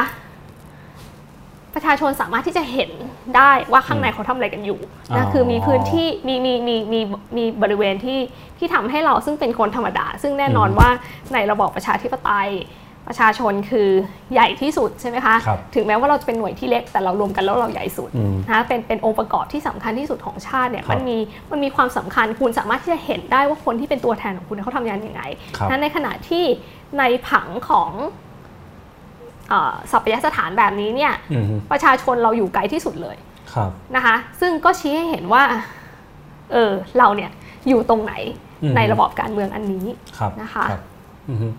ทีนี้ถ้าถามต่อไปว่าในภาพรวมอะครับคืออะอาจารย์อธิบายมาเนอะแง่หนึ่งค่ะก็รู้สึกว่ามันก็ไม่ว่าจะเป็นการรื้อฟื้นหรือทำให้หายไปหรือกระทั่งแทนที่ก็ตามเนี่ยแง่หนึ่งเป็นเชิงสัญลักษณ์แน่นอนค่ะ เพื่อบ่งบอกอะไรบางอย่างหรือต้องการประกาศอะไรบางอย่าง แต่ว่าค่ะในเชิงรูปธรรมเนี่ยครับค่ะคืออาจารย์มองว่ามันมันส่งผล อะไรสืบเนื่องต่อไปจากการเปลี่ยนแปลงต่างๆได้จริงจริงไหมครับ หรือว่ามันก็แค่สัญลักษณ์อะแหละ มันในแง่หนึ่งมันก็แค่สัญลักษณ์ก็แหละอืมแต่ถามว่าสัญลักษณ์มันมีผลกับชีวิตเรากับวิธีคิดของเราไหมนะครัคะบ มีสิไม่งั้นมันจะเป็นสัญลักษณ์ไปทำไมใช่ไหมคะอ่าเพียงแต่ว่ามันอาจจะไม่ได้ตรงไปตรงมาครับไม่ได้ชัดเจน ไม่ได้ทันอืมทีทันใด เท่ากับการที่คุณอาจจะอ่านหนังสือแล้วเจอมข้อความอะไรบางอย่าง หรือไปอืมโรงเรียนแล้วเขาบอกว่าเราควรจะต้องทำแบบนี้แบบนี้นี่อือฮึอันนั้นมันมันตรงไปตรงมามันชัดเจนกว่าใช่ไหมครัคะบแต่ว่าการเมืองเชิงวัฒนธรรมนะคะศิลปะวัฒนธรรม สิ่งก่อสร้างต่างๆที่เราเห็นอยู่เนี่ยมันเป็นของที่ ค่อยๆ กล่อมเกลาเราอย่างช้าๆอืมนะคะนั่นก็คือว่าเราอาจจะไม่ได้รู้สึกถึงมันในทันทีครับนะแต่พอเมื่อมันกลายเป็นสภาพแวดล้อมเนี่ยมันสร้างความเคยชินกับเราอ่านะคะเหมือนเรารู้ว่าเราไปที่นี่แล้วเอ่อตำแหน่งแห่งที่ของเราต้องอยู่แค่ตรงนี้นะ มันเชฟความคิดอะไรบางอย่างของรับคนครับนะคะ คือมันไม่ได้ส่วนส่วนที่แยกออกมา อย่างโดดเดี่ยวอืมจากวงคาพยพอื่น ๆ ของสังคมนะคะคือมันไปด้วยกันทั้งหมดอือฮึนะคะเวลาที่เราพูดถึง propaganda พูดถึงโฆษณาชวนเชื่อเนี่ยมันไม่ได้ตรงไปตรงมาแค่อืมแบบว่า เรามีโปสเตอร์อันนึง แล้วก็แบบว่ามีตัวอักษรฟอนต์แบบตัวใหญ่ ๆ แข็งครับๆบอกว่าเราต้องทำอย่างนี้นะคะอ่าคือมันไม่ได้มันไม่ได้มีแค่ สิ่งที่ตรงไปตรงมาครับแบบนั้นครันะบรวมทั้งไม่ได้มีแค่สิ่งที่เป็นข้อบังคับ อย่างเช่นอือฮึรัฐออกกฎหมายหรือข้อควรปฏิบัติมาว่าคุณต้องทำนี่นี่นี่นี่มันไม่ได้อือฮึมีแค่อย่างนั้นอือฮึนะแต่ว่ามันคือสิ่งที่ซึมอยู่ในรอบๆตัวเราด้วยนะคะครับสิ่งที่อยู่ในสภาพแวดล้อม สิ่งที่อยู่ในบรรยากาศอ่าฮะสิ่งที่เราได้เห็นได้ยินได้ฟังอืมที่เราอาจจะไม่ได้สังเกตครับนะซึ่งของพวกนี้เนี่ยหากเทียบกับการออกกฎหมายอะไรไม่สักอย่างนะคะ แน่นอนว่า มันไม่ได้เห็นชัดเท่ากันครับนะคะ เราอาจจะไม่รู้สึกตัวนะแต่ว่ามันก็เป็นส่วนหนึ่งของการกล่อมเกลาอืมอืมอืมเมื่อกี้เราพูดถึงเอ่อศิลปกรรมของฝั่งเอ่อชนชั้นนำนะค่ะคือมันมีอันหนึ่งที่ผมก็คิดว่าน่าสนใจดีเหมือนกันแล้ว อาจารย์เกริดตั้งแต่ช่วงแรกว่าอาจารย์ก็ศึกษามาด้วยเป็นแบบจุดเริ่มต้นเลยแหละตั้งแต่ก็คือเอ่อลานพระบรมรูปทรงม้าค่ะอืมซึ่งอันนี้มันน่าสนใจว่าไอตัวหมุดคณะราษฎรเนอะมันก็ค่ะฝังอยู่ตรงนั้นแหละค่ะ แล้วก็พระบรมรูปทรงม้าก็อยู่ตรงนั้นแหละ ซึ่งมันดูแบบดูขัดแย้งกันไหมครับ ไม่ขัดแย้งอันเนี้ยเป็นเป็นเป็นเป็นเป็นปรากฏการณ์ที่เราตื่นเต้นมากเลยนะ ตอนที่เราเริ่มทำใหม่ๆนะอ่าก็คือว่าเอ่อพระบรมรูปทรงมาเนี่ยมันตั้งอยู่บนลานใช่ไหมคะครับก็คือลานพระบรมรูปทรงมาคือลานพระราชวังดุสิตครับนะที่สร้างขึ้นมาพร้อมกับคอมเพล็กซ์ตรงนั้นอืมซึ่งก็ประกอบไปด้วยพระที่นั่งอนันตสมาคมครับแล้วก็พระที่นั่งต่างๆที่อยู่รอบๆนะคะซึ่งเชื่อมต่อกับเอ่อ พระบรมมหาราชวังเดิมที่อยู่ตรงวัดพระแก้วด้วยครับถนนราชดำเนินครับนี่คือเมกะโปรเจกต์อืมของรัชกาลที่ครับ5ใช่ไหมครัคะบที่ที่เอ่อที่ที่พระองค์ได้เสด็จประพาสยุโรปอืมนะคะแล้วก็ได้เห็นถึงบ้านเมืองอีกแบบหนึ่งครับนะคะแล้วก็เอ่อมีความคิดที่จะสร้างอะไรใหม่ ๆ ขึ้นมาในกรุงเทพนะคะนั่นก็คือเป็นเป็นยุคสมัยหนึ่งแหละที่ เมืองกรุงเทพเนี่ยมีการเปลี่ยนแปลงทางกายภาพที่สำคัญครับนะก็คือว่ารัชกาลที่ 5 ก็เอ่อเล็งเห็นว่าเอ่อพระบรมมหาราชวังอันเดิมเนี่ยมันเก่ามากแล้วนะคะแล้วก็คับแคบอืมนะก็เลยไปสร้างคล้ายๆ กับไปสร้างวังใหม่ที่ตำบลดุสิตซึ่งตอนนั้นก็คือทุ่งนะคะแล้วก็ เราไปสร้างวังใหม่ที่อยู่ไกลจากที่เดิม เราก็ต้องมีวิธีที่จะเดินทางไปใช่ไหมคะอ่าก็เกิดการสร้างถนนราชดำเนินขึ้นมาอ๋อที่เชื่อมระหว่างครับสองอันนี้เข้าด้วยกันอืมนะทีนี้พอสร้างถนนราชดำเนินขึ้นมาปุ๊บนะคะแล้วก็มีพระที่นั่งอนันตสมาคมครับใช่ไหมคะที่เป็นแบบคล้ายๆเรียกว่าอะไรคล้าย ๆ เป็นท้องพระโรงสำหรับออกมหาสมาคมอะรับแขกบ้านแขกเมืองอะไรต่างๆโอเค ถึงแม้ว่าจะไปสร้างเสร็จสมัยรัชกาลที่ 6 ก็ตามอืมนะคะมันก็จะมีพื้นที่ว่างนะคะที่มันสุดถนนราชดำเนินเนี่ยอ่า ตรงหน้าพระที่นั่งอนันต์เนี่ยครับนะคะก็เป็นลานกว้างๆอันหนึ่งนะคะในยุโรปเนี่ยพื้นที่ที่เป็นลานเป็นจัตุรัสของเมืองเนี่ยมันมักจะมีอนุสาวรีย์อยู่นะคืออนุสาวรีย์เนี่ยมันจะมีที่ตั้งอยู่ 2 ประเภทหลักครับๆนะคะคือตั้งอยู่ที่ที่ เหตุการณ์อะไรบางอย่างเกิดขึ้นอ่าแล้วไปตั้งไว้ตรงนั้นครับคนจะได้ไม่ลืมว่าเคยมีสิ่งนี้เกิดขึ้นที่นี่อ่าฮะอ่าฮะนะเหมือนอนุสาวรีย์ปราบกบฏที่หลักสี่ครับเป็นสมรภูมิอันหนึงก็ไปตั้งอนุสาวรีย์ไว้ กับอีกอันหนึงคือไม่จำเป็นต้องอยู่ในสถานที่ที่มีเหตุการณ์อะไรบางอย่างเกิดขึ้นหรอกครับแต่คุณอยู่ในพื้นที่สาธารณะที่มีคนเข้าถึงได้มาก คือมันต้องถูกเห็นเป็นสิ่งที่ต้องถูกเห็นครับนะคะอนุสาวรีย์คือมันจะมีพลังก็ต่อเมื่อ มีคนเห็นมันอะอ่านะคะไม่งั้นมันไม่รู้จะไปเตือนอะไรครับใครใช่ไหมคะทีนี้ก็สร้างพระบรมรูปทรงม้าขึ้นมาที่ที่ลานหน้าเอ่อลานพระราชวังดุสิตนะคะแล้วก็เป็นอนุสาวรีย์แบบสมัยใหม่ครับอันแรกของอ่าสยามนะคะ เพราะว่าอะไรเพราะว่าแต่ก่อนเนี่ยชาวสยามเราเนี่ยไม่ได้มีไอเดีย ในการสร้างรูปเหมือนอืมของคนที่ยังมีชีวิตอยู่ครับคุณเคยดูละครเรื่องห้องหุ่นไหมตอนเด็กๆ แบบอ๋อมีหุ่นสร้างหุ่นอ่าเป็นเหมือนตัวเราขึ้นมาแล้วครับโดยโดยที่คนคนนั้นเขายังมีชีวิตอยู่เนี่ยอ่าฮะแล้วแล้วแล้วคนนั้นเขาก็จะตายเออนะมันเป็นลางอะไรบางอย่างที่ไม่ค่อยดี คล้าย ๆ กับว่าการมีภาพเหมือนเนี่ยมันจะทำให้เราอายุสั้นครับเพราะว่าคุณไปมีอะไรบางอย่างที่เป็นภาพของคุณแล้วมันหน้าเหมือนคุณคนะรับครับนะคะมันอาจจะทำให้เราอายุสั้นอาจจะทำให้วิญญาณของเรามันรุนนี่นั่นอืม นะคะนั่นก็คือความเชื่อโบราณนะครัคะบเราไม่ได้เราไม่ได้มีความนิยมในการสร้างภาพเหมือนของบุคคลที่ยังมีชีวิตอยู่มาก่อนนะคะรวมทั้งในแง่ของทักษะนะที่ช่างแบบประเพณีเนี่ยก็ไม่ได้เคยทำรูปแบบเหมือนจริงนะคะลองนึกถึงจิตรกรรมฝาผนังครับนะคะที่หรือพระพุทธรูป รูปปั้นเทวรูปอะไรต่างๆที่มีตั้งแต่โบราณมามันไม่ได้เป็นแบบเหมือนจริงครับใช่ไหมคะแต่ว่ามีลักษณะเป็นอุดมคติในแง่ที่ว่ามันสร้างขึ้นตาม ลักษณะที่ปรากฏในคัมภีร์หรือตำราอะไรบางอย่างนะคะว่าเอ่อชนชั้นสูงหรือคนที่ดูดีหรือพระพุทธเจ้าเนี่ยครับจะมีลักษณะแบบนี้แบบนี้แบบนี้นะก็คือมันไม่ได้สร้างตามหน้าของใครคนใดคนหนึ่งที่อืมเหมือนตัวจริงอืมนะแต่ว่าการเสด็จประพาสยุโรปนี่แหละครับนะคะที่เป็นจุดเปลี่ยนของความคิดเกี่ยวกับศิลปะนะนั่นก็คือว่ารัชกาลที่ 5 ได้ได้ทรงเห็น ศิลปกรรมต่างๆ ในยุโรปที่สร้างขึ้นในแบบเหมือนจริง ที่เขาทำกันมาตั้งนานครับแล้วครับนะคะ ภาพเขียนแบบเหมือนจริง อนุสาวรีย์ของกษัตริย์ของนายพลที่อยู่ตามเอ่อสถานที่ต่างอืๆมเหมือนจริงทั้งนั้นเลยมองดูแล้วเรารู้ว่านี่คือใครครับนะคะ ก็เลยทำให้ตัว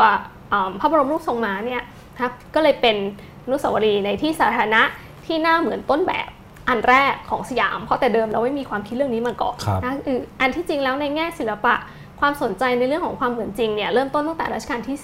อ๋อ4นะคะที่มีการติดต่อกับชาวต่างชาติ เป็นช่วงอืมที่เราเปิดเอ่อมีสัมพันธ์กับชาติตะวันตกครับมากมายใช่ไหมอืคะมแต่ว่ารัชกาลที่ 4 เป็นรัชสมัยที่สั้นนะคะการเอ่อปรับให้เป็นสมัยใหม่อย่างแบบมหกรรมชุดใหญ่เนี่ย เกิดขึ้นในสมัยรัชกาลที่5นะคะซึ่งรวมถึงในแง่ของศิลปวัฒนธรรมด้วยโอเคอืมรัชกาลที่ 4 เป็นกษัตริย์พระองค์แรกที่ถ่ายรูปนะคะอ่ามีมีภาพเหมือนของพระองค์ครับทั้งที่โดยฝีมือช่างไทยทั้งช่างชาวต่างชาตินะคะแต่ว่า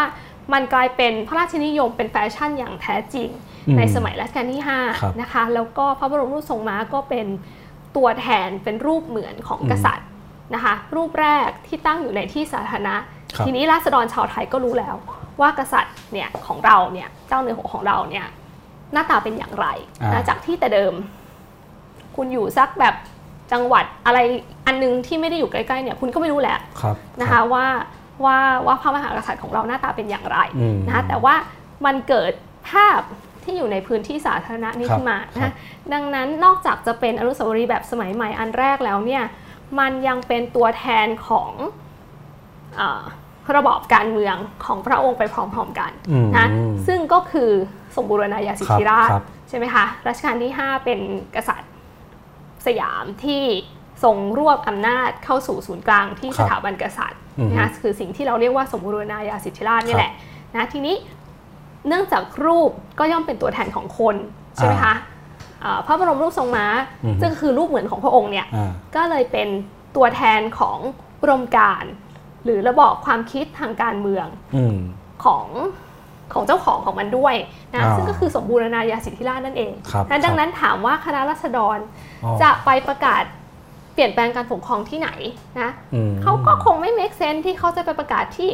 ทุ่งลังสิตอ่าฮะหรือว่าทุ่งพญาไทหรือบางเขนครับอะไรเงี้ยใช่ไหมคะอืมคือมันไม่ได้มี เพราะว่าสัญลักษณ์มันสำคัญครับนะคะ ดังนั้นพอเปลี่ยนแปลงการปกครองปุ๊บ ต้องไปอ่านประกาศกันที่อืมลานพระบรมส่งมาอืมซึ่งไม่ใช่แค่เพราะว่ามันเป็น public space อะครับไม่ใช่แค่เพราะว่ามันเป็นพื้นที่สาธารณะที่ถ้าคุณจะประกาศอะไรสักอย่างออกมาอ่าคุณก็ก็จะให้คนเขารู้ก็ต้องไปที่สาธารณะใช่ไหมครัคะบครับแต่มันไม่ใช่ที่สาธารณะตรงอื่นอืมมันเป็นตรงนี้อืมนะคะ และการเกิดขึ้นมาของหมุดที่ตามมาในภายหลังเนี่ยนะคะก็ยิ่งเป็นตัวยืนยันนะคะอ่าฮะว่าคนจะต้องไม่ลืมว่าระบบการเปลี่ยนแปลงการปกครองครับมันเปลี่ยนอืม ตรงนี้อืมนะคะ คือก็ไปตั้งอยู่ที่เอ่อข้างๆพระบรมรูปทรงมาแล้วแหละห่างครักันบนิดนึงอือนะฮึคือก็เป็นการท้าทายกันในเชิงอุดมการณ์นะคะ แต่ว่ามันไม่ได้เกิดการทำลายอ่าคือคณะรัษฎรไม่ได้ถอดพระบรมรูปทรงม้าออกไปไว้ที่อื่นอืมนะคะพระบรมรูปทรงม้าก็อยู่ที่เดิมครับในขณะเดียวกันก็มีหมุด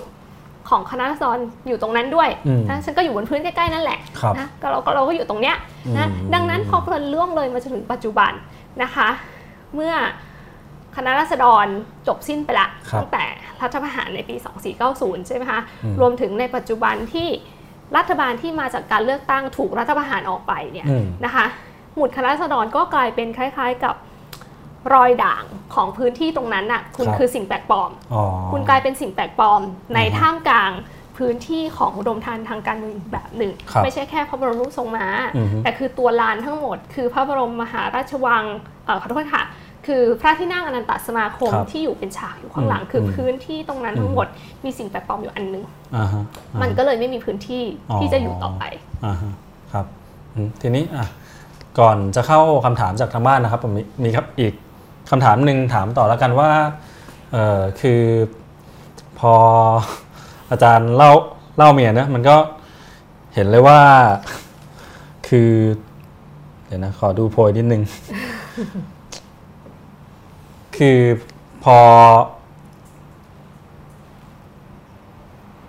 ถ้าถ้าดูจากสามยุคเนี่ยค่ะณพื้นที่ตรงนั้นเนี่ย จะเห็นว่ามีสามเปลี่ยนมาสามสามยุคสามรอบแล้วนะ ตั้งแต่เอ่อยังไม่มีหมุดค่ะมีแค่พระบรมรูปทรงม้าก่อน แล้วก็ค่ะมีหมุด จนค่ะตอนนี้หมุดไม่อยู่แล้ว ค่ะ อืม คือ คนที่ไปลำลึกเนี่ย ค่ะ มันมันสะท้อนว่าแง่หนึ่งการที่ยังต้องลำลึกของเก่าๆอยู่ มันก็ยังหมายความว่าศิลปะกรรมสมัยใหม่ มันไม่มีหรือว่ากระทั่งแบบมีแต่อาจจะไม่มีพลังอะไรอย่างนี้ป่ะครับ ศิลปกรรมสมัยใหม่ ร่วมสมัยที่ไม่ได้สร้างขึ้นในสมัยคณะรัษฎรใช่ไหมคะใช่คือ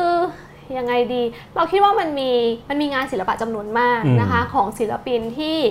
ไม่ได้สนับสนุนรัฐประหารหรืออำนาจอื่นที่ที่ไม่ใช่ประชาธิปไตยครับนะแต่ว่าผลงานเหล่านั้นเนี่ยมันไม่ใช่ มันไม่ใช่สิ่งก่อสร้างที่อยู่ในที่สาธารณะอะ มันไม่ใช่สิ่งที่รัฐสร้าง มันไม่ใช่ของที่คนอื่นเข้าถึง สมมุติว่าคุณวาดรูปอะไรสักอย่างหนึ่งหรือจัดนิทรรศการอะไรสักอันหนึ่งขึ้นมาแล้วมันก็มันก็จบไปอะค่ะอ๋อ คือสิ่งที่มันจะกลายเป็นพื้นที่ในการชุมนุม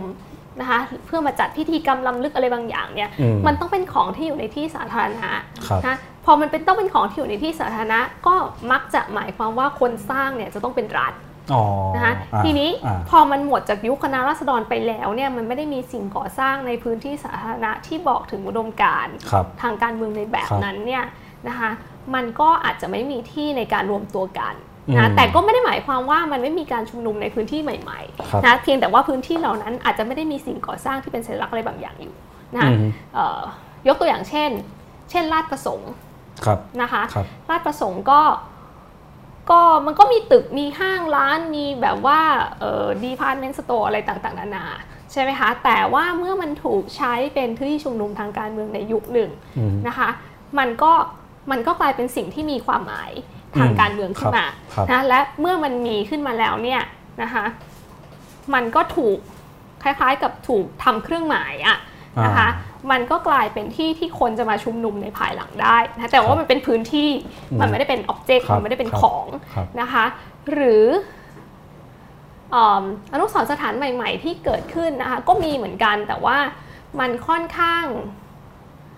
มันค่อนข้างเป็นเรื่องปัจเจกบุคคลมากกว่าจริงๆไม่รู้ใช้คำถูกหรือเปล่าอืมยกตัวอย่างเช่นหมุดน้องเชออย่างเงี้ยครับนะคะก็ก็มีหมุดเชอใช่ไหมคะอืมอยู่อืมที่ที่รางน้ำครับนะคะแต่มันก็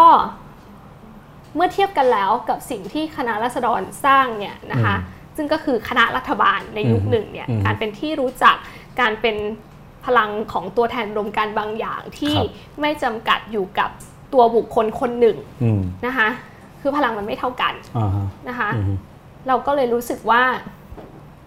เป็นประวัติศาสตร์มักจะเป็นประวัติศาสตร์ที่ที่ไกลออกไปหน่อยมากกว่าครับที่คนจะไปรื้อฟื้นกลับมาอืมแล้วก็มาเชื่อมโยงเข้ากับตัวเองนะอืมซึ่งไม่ได้หมายความว่าปัจจุบันไม่สำคัญครับนะอย่างที่เคยบอกคือ เพราะว่าปัจจุบันมันสำคัญ เพราะว่าสิ่งที่เป็นอยู่มันสำคัญนะมันจึงเกิดการพยายามที่จะ ไปค้นหาอะไรบางอืมอย่างจากในอดีต และเชื่อมโยงมันเข้าด้วยกันนะดังนั้นในแง่นี้แล้วการรื้อฟื้นความทรงจำเนี่ยมันไม่ได้เกิดขึ้นมาจากว่าอยู่ๆเราก็อยากรู้ว่าอดีตเกิดอะไรขึ้นน่ะครับแต่แรงขับของมันน่ะนะคะคือคือประเด็นที่เป็นเรื่องร่วมสมัยมากๆ และมักอืมจะเป็นช่วงเวลาที่สังคมมันมีวิกฤตอะไรบางอย่างครันะบคือถ้าบ้านเมืองเราสงบสุขดีอ่าทุกคนมีความสุขนะคะเราก็การโหยหาอดีตเนี่ยในระดับปรากฏการณ์ทางสังคมครับเนี่ย มันก็มักจะไม่ค่อยเกิดขึ้นนะคะอืมแต่ว่าสังคมจะย้อนกลับไปหาโมเดล หรือบทเรียนอะไรบางอย่างจากอดีตอืมก็ต่อเมื่อในสังคมนั้นน่ะกำลังมีปัญหาอะไรวิกฤตบางอย่างอ่าฮะมีวิกฤตบางอย่างอยู่ครับอืมโอเคครับอะเดี๋ยวเรามาดูคำถามกันนะครับอ่ามาแล้วครับ การเปลี่ยนหมุดคณะราษฎรหรือการปิดซ่อมแซม อนุสาวรีย์ประชาธิปไตย ประชาชนที่ไม่เห็นด้วยจะทำอะไรได้บ้างครับ เออเราก็พอจะทำได้ในขอบเขตที่ที่ที่ทที่ที่เห็นเห็นกันอยู่นะคะ ซึ่งมันก็ไม่ได้มากนักนะคะอืมก็คือการที่เอิ่มเราอาจจะเรียกร้องคำอธิบายอืมนะคะ หรือว่าการพูดถึงการเขียนถึงอืมการการทำให้สิ่งเหล่านี้มันไม่หายไปนะ แต่ว่า พูดกันอย่างอย่างอย่าง realistic นะคะแบบไม่ไม่ไม่ไม่โลกสวยไม่ครับมองในแง่ดีเกินไปเนี่ยเราคิดว่าเอ่อประชาชนทำอะไรไม่ได้มากไปกว่านี้นะคะ ซึ่งไม่ได้แปลว่าทุกคนไม่ควรจะทำอะไรนะคะอืมเพียงแต่ว่าในขณะที่เราทำอะไรเนี่ยหรือคิดว่าเราจำเป็นต้องทำอะไรเนี่ยเราอาจจะอย่าเพิ่งไปคาดหวังว่าว่ามันจะต้องสำเร็จ นะคะเพราะว่ามันยากเรากำลังสู้กับอำนาจที่มันมากกว่าอำนาจของประชาชนนะครับนะคะ อย่างเราก็เคยเห็นกันมาโดยตลอดนะคะอืมเช่นมีใครบางคนที่ลุกขึ้นมาเรียกร้องเรื่องหมุด หรือพยายามจะไปแจ้งตำรวจว่าหมุดหายไปไหน คุณต้องสืบสวนสอบสวนแล้วเขาได้รับผลกระทบครับนะคะนั่นนั่นนั่นก็คือรูปธรรมอืมนะคะที่ชี้ให้เห็นว่าประชาชนทำอะไรได้ในระดับหนึ่ง ซึ่งซึ่งก็ต้องค่อยๆ ช่วยกันขยับเส้นตรงนี้ไปนะคะ แต่ แต่แต่เราก็ต้องต้องตระหนักอะว่าอืมว่ามันเป็นเรื่องที่ใช้เวลาครับมันอาจจะเป็นเรื่องที่ใช้เวลามากเราอาจจะเหมือนกับส่วนที่ใหญ่กว่านั้นนะคะคือนอกเหนือจากสิ่งก่อสร้างที่หายไปอืนะมก็คือการต่อสู้ให้ได้มา ซึ่งระบอบการปกครองแบบประชาธิปไตยที่เราคิดว่ามันควรจะเป็นเนี่ยมันอาจจะเป็นเรื่องที่ไม่ทันในช่วงชีวิตของเราก็ได้อืนะมคือฟังดูแล้วชวนหดหูแต่ว่าใช่แต่ว่าอย่างหนึ่งคือต้อง ต้องมองมันตามความเป็นจริงครับไม่ใช่พูดเพื่อที่จะให้ให้ให้แบบปลงลมเลิกห่อเหี่ยวอืมชาตินี้ไม่มีหวังอะไรครับแบบนั้นนะคะ คือเราคงต้องช่วยกันขยับมันขึ้นไป เพียงแต่ว่าอย่าอย่าอย่าคิดว่ามันว่ามันจะจบง่ายอะนะครัคะบเพราะว่าเราก็เห็นเห็นกันอยู่ว่าพลังของประชาชนมันไม่ได้มีความหมายมากนะครับในประเทศนี้อืมอยากให้ยกตัวอย่างสถาปัตยกรรมที่มีพลังในการเชฟ วัฒนธรรมประชาธิปไตยในสังคม ตรงข้ามกับเคสที่ตรงข้ามกับเคสเมืองไทยที่อาจารย์ยกมาเล่า อืมอะไรดีอืมตายละไม่เคยคิดเรื่องนี้มาก่อนเลย อาจจะอาจจะเป็นเอ่ออาจจะเป็นรัฐสภาของเยอรมันที่พูดถึงเมื่อกี้ก็ได้นะคะอ่าคือตัวเองไม่ได้ไม่ได้ไม่ได้ศึกษาที่อื่นเยอะครับมากครันะบนะคะในในโดยเฉพาะในส่วนที่เขาดีๆกันเนี่ยนะคะ พอดีว่าทำเรื่องมีปัญหาก็เลยมองหาแต่แต่แต่อะไรที่มีปัญหานะคะแต่ว่ามันมันมันก็มีผลจริงๆนะคะคืออย่างอย่างอย่างตัวรัฐสภาของเยอรมันที่ที่เปิดให้คนเห็นได้อะว่าคนข้างในทำงานยังไงนะคือมันไม่ใช่แค่เรื่องของความโปร่งใส หรือมันไม่ใช่กิมมิคที่เราเห็นได้ว่าวิในอาคารหลังนี้คนเขากำลังคุยกันอยู่ หรือทำนู่นทำนี่แล้วแล้วมันมีแค่แล้วมันมีความหมายแค่นั้นนะคะแต่ว่ามันเชฟทัศนคติจริง ๆ ที่ทำให้เรารู้สึกว่าเราเรามี เรามีสิทธิ์เรามีอำนาจที่จะตรวจสอบ เพราะเรามองเห็นได้ว่าเขาทำอะไรกันอยู่นะคะครับผมอ่าเดี๋ยวลองดูคำถามต่อไปนะครับอาจารย์ครับค่ะอ่าในประเทศไทยเราเห็นสถาปัตยกรรมสำคัญที่มีมิติประชาธิปไตย และให้คุณค่ากับประชาชนบ้างไหมครับ ถ้ามีเนี่ยมีที่ไหนบ้างแล้วก็เกิดขึ้นได้อย่างไร อ่า น้อยหรือยังคะไม่ได้อ่าลอง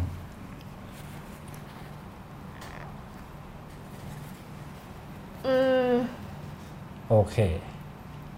สถาปัตยกรรมที่มีมิติประชาธิปไตยและให้คุณค่ากับประชาชนครับนะคะ คิดว่าตัวอย่างที่ชัดเจนที่สุดเป็นตัวอย่างในประวัติศาสตร์นะคะก็คือเมนเผาศพของทหารในกรณีกบฏบวรเดช นะคะอืมที่เล่าให้ฟังไปเบื้องต้นครับว่ามันเป็นอาคารหลังคาตัดหลังคาตัดนะคะ มันไม่ใช่แค่เรื่องของรูปแบบสถาปัตยกรรม แต่ว่าเป็นพื้นที่ที่สิ่งก่อสร้างนั้นตั้งอยู่ด้วยนะคะนั่นครับคือสนามหลวงอืมนะคะ เราทุกคนรู้กันใช่ไหมคะว่าสนามหลวงดั้งเดิมเป็นอ่าเป็นพื้นที่ว่างนะคะอืมที่ใช้สำหรับจัดพระราชพิธีนะคะ ไม่ว่าจะเป็นพระราชพิธีพระบรมศพครับหรือ พระราชพิธีอื่นอือฮึๆนะคะที่ที่เอิ่มสัมพันธ์กับสถาบันกษัตริย์ คือชนชั้นสูงนะครัคะบหรือแม้กระทั่งงานศพอาจจะเป็นงานศพของไม่ใช่พระมหากษัตริย์ แต่ว่าเป็นเจ้านายชั้นสูงครัต่าบงๆครันะคะบคือเป็นพื้นที่ที่ที่มี ที่มีลำดับชั้นอย่างชัดเจนนะคะอืมว่าใครคือคนที่เข้ามาใช้ได้ครับแต่การที่ไม่มีงานศพของคนธรรมดาเออนะซึ่งก็คือทหารฝ่ายคณะราษฎรที่ชนะในกรณีปักกบฏบรเดชบนพื้นที่นั้นได้เนี่ยครับเป็นหมุดหมายที่สำคัญอืมนะคะว่าพื้นที่ที่เคยถูกจำกัดไว้สำหรับการใช้งาน โดยเฉพาะของชนชั้นหนึ่งเนี่ยต่อไปนี้เป็นพื้นที่เปิดแล้วอือฮึนะคะและหลังจากนั้นสนามหลวงก็เป็นพื้นที่ อื่นๆอีกมากมายหลายแบบครับนะคะที่คนทั่วๆไปเข้ามาใช้ได้ในอ่าฮะยุคหนึ่งมันเคยเป็นตลาดนัดครับเป็นพื้นที่สำหรับการชุมนุมทางการเมือง เป็นอืมที่ที่คนไปไฮปาร์คอืมนะคะแล้วก็ในปัจจุบันอีกเช่นกันที่เราเห็นว่ามันทำแบบนั้นไม่ได้ละครับมีรั้วที่ล้อมอยู่ครับนะคะแล้วก็ถูกใช้แค่เฉพาะในพิธีกรรมบางอย่างที่ไม่ได้เป็นเรื่องของคนทั่วๆไปแล้วอ่าฮะนะคะอืมอืมแต่นอกจากสนามหลวงนี่ น่าจะไม่มีที่อื่นแล้วใช่ไหมครับอุ้ยก็พวกสารดีกาอะไรต่ออะไรไงที่ทั่วนี้ก็นั่นแหละ อ๋อ โอเคเข้าจังเลยอะครับ มาแย่อย่างนี้อะคำถามต่อไปครับ อาจารย์คิดอย่างไรกับคำว่าศิลปะต้องรับใช้ประชาชน และคิดอย่างไรที่มีคนสมัยใหม่ มักคิดว่าศิลปะไม่สามารถเปลี่ยนแปลงอะไรได้ครับ อืม ศิลปะโอ้คำต้องรับใช้ประคำชาถามชนนี้อืมเป็นยุคเอ่อที่เรายังไม่เกิดมากเลยอะนะคะ คือมันเป็นมันก็เป็นวัฒกรรมอันหนึงเนาะศิลปะเพื่อชีวิตใช่ไหมคะศิลปะจำเป็นต้องรับใช้ประชาชนไหม เราคิดว่าการที่ศิลปะจะมองตัวเองว่ามีบทบาทในการรับใช้ประชาชนเนี่ยอืมเป็นแค่บทบาทหนึ่งของศิลปะนะคะอ๋อในหลายๆแบบครับไม่จำเป็นว่าศิลปินทุกคนจะต้องสร้างงานศิลปะที่ตอบสนอง ประชาชนก็ได้อืมในขณะเดียวกันมันไม่ได้เป็นข้อห้ามว่าคุณห้ามทำถ้าคุณครับทำแล้วงานคุณจะไม่มีคุณภาพครับก็ไม่ใช่แบบนั้นครับนะคะ เพียงแต่ว่ามันเป็นแค่หนึ่งในหลาย ๆ บทบาทหลาย ๆ หน้าของอืมศิลปะครับนะคะ ซึ่งถามว่าใครที่ไม่ได้ทำศิลปินคนใดที่ไม่ได้ทำงานศิลปะ ที่บอกว่าฉันจะต้องพูดถึงความทุกข์ยาก ของประชาชนพูดพูดถึงความยุติธรรม และไม่ยุติธรรมในสังคม และทั้งมวลทั้งทั้งหมดนี้ ถ้าเขาไม่ต้องการที่จะทำงานศิลปะที่พูดถึงสิ่งนี้ แล้วเขาเป็นศิลปินที่แย่อืมหรือเป็นคนที่แย่ครับหรือเปล่าอืมเราคิดว่าการใช้อันนี้เป็นตัววัดเป็นเป็นมาตรวัดที่คับแคบเกินไปอืมนะคะ ลองนึกดูว่า การทำงานศิลปะเป็นอาชีพหนึ่งครับใช่ไหมคะ ซึ่งศิลปินแต่ละคนมีแนวทางต่าง ๆ กัน เนาะบางคนเขาสิ่งที่เขาทำได้ดีที่สุด คือการวาดรูปดอกไม้ ให้ทำไงอืมนะคะ ในเมื่อทำแบบอื่นไม่เป็นครับนะคะ แต่ศิลปินที่ไม่ได้ทำงานที่มีเนื้อหาเชิงการเมืองอ่านนะคะ ไม่ว่าจะรับใช้หรือประชาชนหรือรับใช้ไม่ใช่ประชาชนก็ตามนะคะ ถ้าสมมติว่าเราไม่ได้ทำงานศิลปะที่ มีเนื้อหาเชิงสังคม แปลว่าเขาเป็นคนที่แย่หรือเปล่า อาจจะไม่นะคะอ่าในฐานะประชาชนคนหนึ่งในครับสังคม เขาอาจจะมีส่วนร่วมทางการเมืองในรูปแบบอื่นๆก็ได้อืมเช่น คุณออกไปเลือกตั้งครับคุณออกไปชุมนุมครับคุณทำกิจกรรมทางการเมืองอื่นอืมๆอีกเยอะแยะมากมาย คือในบทบาทของคนคนหนึ่ง เราไม่ครัได้บเป็นแค่ครับศิลปินอย่างเดียวครับใช่ไหมคะ มันการทำงานศิลปะเป็นแค่อาชีพอืมของคนคนหนึ่ง ซึ่งถ้าเขาเป็นศิลปินที่ทำงานแนวการเมืองครับ แน่นอนว่าเราจะเรียกร้องจากเขาอืมนะคะ ในฐานะคนดูคนหนึ่งเนี่ยเราก็จะเรียกร้องว่าเราไม่อยากเห็นศิลปินที่ทำงานแนวการเมือง ไปทำงานที่สนับสนุนระบอบการเมืองที่เราคิดว่ามันไม่ถูกต้องอืมนะแต่ถ้าคุณไม่ได้เป็นศิลปินที่ทำงานแนวการเมืองครับคุณเป็นคนวาดรูปดอกไม้ครับคุณเป็นคนวาดรูปทิวทัศน์ดวงตะวันตกดิน ฉันทำสิ่งนี้ได้ดีที่สุดนะคะ เราไม่เรียกร้องสิ่งนั้นจากคุณครับเราจะดูว่าบทบาทอื่นๆของคุณ มันขัดแย้งกับอุดมการณ์ประชาธิปไตยหรือเปล่ามใช่ไปดูที่ตรงนั้นมากกว่าอืมดังนั้นการวัดด้วยตัวงานที่ทำออกมาอย่างเดียว เราคิครัดบว่าไม่แฟร์อืมนะคะกำลังก่อนจะเข้าคำถามต่อไปผมถามอาจารย์ต่ออีกนิดนึงแล้วกันว่า พอพูดถึงเรื่องเนี้ยนะถ้าเราเจาะไปเฉพาะศิลปินที่ก็ตั้งใจอะแหละว่าจะเอ่อทำศิลปะเพื่อการเมืองเพื่ออุดมการณ์บางอย่าง แต่ทีนี้พอเราพูดถึงคำว่าประชาธิปไตยเนี่ยครับสังเกตว่าในช่วง ที่ผ่านมาช่วงที่การเมืองเอ่อขัดแย้งกันมาเป็นสองฝั่งใหญ่ ๆ นะครับค่ะศิลปินต่างฝ่ายอย่างที่อาจารย์บอกเลยก็คือ ใช้คำว่าประชาธิปไตยด้วยกันทั้งคู่ค่ะแต่ทีนี้เนี่ยมันก็ต้องมีเหมือนจะมีฝ่ายหนึ่งที่แบบไม่ใช่หรือไม่ไม่ไม่แท้หรือไม่จริงอะไรก็ก็ตามแต่นะครับ อาจารย์มองเรื่องนี้ยังไง ว่าศิลปินก็ต่างใช้ศิลปะเพื่อประชาธิปไตยกันทุกฝ่ายเลยค่ะเออควรมองยังไงดี อาจจะต้องมองเหมือนกับเหมือนกับตอนที่เราดูว่าเอ่อกลุ่มการเมืองใดบ้างที่ไปใช้อนุสาวรีย์ประชาธิปไตยอะนะคะนั่นก็คือว่าเออแล้วแล้วแล้วประชาธิปไตยในความหมายของคุณเนี่ยที่คุณคิดว่างานของคุณมันบอกถึงเนี่ยเป็นประชาธิปไตยที่ที่เป็นแบบไหนล่ะครับนะคะเป็นประชาธิปไตยที่เป็นประชาธิปไตย หรือว่าเป็นประชาธิปไตยที่มีลักษณะอย่างอื่นอำพรางอยู่ข้างใต้ ซึ่งไม่ว่าคุณจะรู้ตัวหรือไม่รู้ตัวเนี่ย มันก็บอกได้นะคะอืมสำหรับอืมคนดูครับอือฮึโอเคครับผมอะคำถามต่อไปครับ สมรภูมิช่วงชิงความทรงจำทางการเมืองอีกเรื่องหนึ่ง ก็คือเหตุการณ์ 6 ตุลา 19 นะครับ มีเคสการเมืองเรื่องสถาปัตยกรรมเกี่ยวกับ 6 ตุลามาแชร์ให้ฟังกันบ้างไหมครับ สถาปัตยกรรมเกี่ยวกับ 6 ตุลาเอ่อคิดว่าไม่แน่ใจว่ามันมีสิ่งนี้หรือเปล่านะคะ ถ้าถ้าถ้าพูดถึงสิ่งก่อสร้างโอเคมันมีมันมีอนุสรณ์ 6 ตุลาที่อคยู่รับในธรรมศาสตร์ใช่ไหมคะ ที่เป็นเหมือนกับปฏิมากรรมที่เป็นตัวอักษรที่อือฮึที่ที่อยู่ที่อยู่บนพื้นน่ะครับนะคะ แต่ว่าสถาปัตยกรรมในแง่ตึกอาคารอะไรอย่างเงี้ยอืมมันมัน 6 ตุลามันไม่ได้สร้างสิ่งก่อสร้างแบบนั้นขึ้นมาครับนะแต่ว่าถ้าพูดถึงพื้นที่ 6 ตุลามีพื้นที่ที่สำคัญนั่นแหละก็คือมหาวิทยาลัยธรรมศาสตร์ครับใช่ไหมคะ ซึ่งในยุคนี้เนี่ยนะคะคือนอกเหนือไปจากคณะรัษฎรแล้วเนี่ย 6 ตุลาเป็นประวัติศาสตร์อีก อีกชุดหนึ่งอีกช่วงหนึ่งนะคะที่ได้รับการพูดถึงมากนะคะท่ามกลางบรรยากาศของวิกฤตการเมืองครับนะซึ่งก็น่าสนใจเหมือนกันว่าทำไมถึงเป็น 6 ตุลาทำไมไม่เป็น 14ครัทำบไมไม่เป็นอย่างอื่นนะคะอืมอืมแต่การที่ 6 ตุลามันถูกกลับมาให้ความสนใจ มีคนรุ่นใหม่มาพูดถึงมาศึกษาเนี่ยในทางศิลปะมีไหม ทางศิลปะก็มีนะครัคะบคือ 6 ตุลาก็ก็เป็นที่สนใจของศิลปินอืมหรือ คนทำงานเชิงศิลปวัฒนธรรม หรือนักกิจกรรมอืมอยู่อยู่มากเหมือนกันนะครัคะบในช่วงไม่กี่ปีที่ผ่านมานะคะเราก็จะเห็นได้ว่ามันมีมันมีมันมีร่างใหม่ของ 6 ตุลานะคะอ๋อโผล่ขึ้นมาในรูปแบบต่างๆ เช่นเช่นเราเห็นเช่นมีมฟาดเก้าอี้อ๋อนะคะเอิ่มหรืออย่างเพลงแรปอะไรอย่างนี้ได้ไหมครับใช่ประเทศหรือกูเพลงมีประเทศกูมีอ่านะคะมิวสิกวิดีโอก็ ก็มีฉากที่เป็น 6 ตุลาครับนะคะคือครับเป็นตัวอ้างอิงที่ชัดเจนอืมนะคะอืมหรือว่ามาหน้ามานีที่ยกเก้าอี้ฟาดกันครับหรือแม้กระทั่งมุกตลกที่เราเล่นกันอืมในโซเชียลมีเดียถ้าใครครับพูดอะไรสักอย่างขึ้นมา แล้วเพื่อนก็จะมาเบรกด้วยการบอกว่าเดี๋ยวจะเอาเก้าอี้มาฟาดครับอย่างเงี้ยนะคะอ่าฮะคือมันคือ 6 ตุลาที่ที่ที่กลับมาใหม่นะคะอือฮึซึ่งเหมือนกันกับคณะราษฎรก็คือว่ามัน มันมันมีความสัมพันธ์กับปัญหาการเมืองปัจจุบันอยู่นะคือมีการเปรียบเทียบกัน ว่ามันมีความคล้ายคลึงกันบางอย่างอืมนะคะหรือถ้าไม่ใช่คล้ายคลึงกัน ก็อาจจะเป็นการมองว่ามีอะไรบางอย่างที่สืบทอดมาจากตอนนั้นครับมาจนถึงปัจจุบันอืมนะคะมันก็มันก็มีให้เห็นอยู่เรื่อยๆนะคะในรูปแบบต่างๆ ใน pop culture ในมิวสิกวิดีโอครับนะคะหรือ ที่กำแพงธรรมศาสตร์ก็เคยมีภาพใช่ไหมคะอ่าที่เหมือนกับเป็นภาพที่พ่นครับลงไปบนกำแพงครับเป็นภาพฟาดเก้าครัอี้บหรือปีที่เป็นครบรอบ 40 ปี 6 ตุลาอืนะมที่จัดงานใหญ่ที่สนามฟุตบอลที่ก็เป็นอ่าพื้นที่อันหนึ่งที่ที่ที่เหตุการณ์เกิดขึ้นเนี่ยก็มีการตั้ง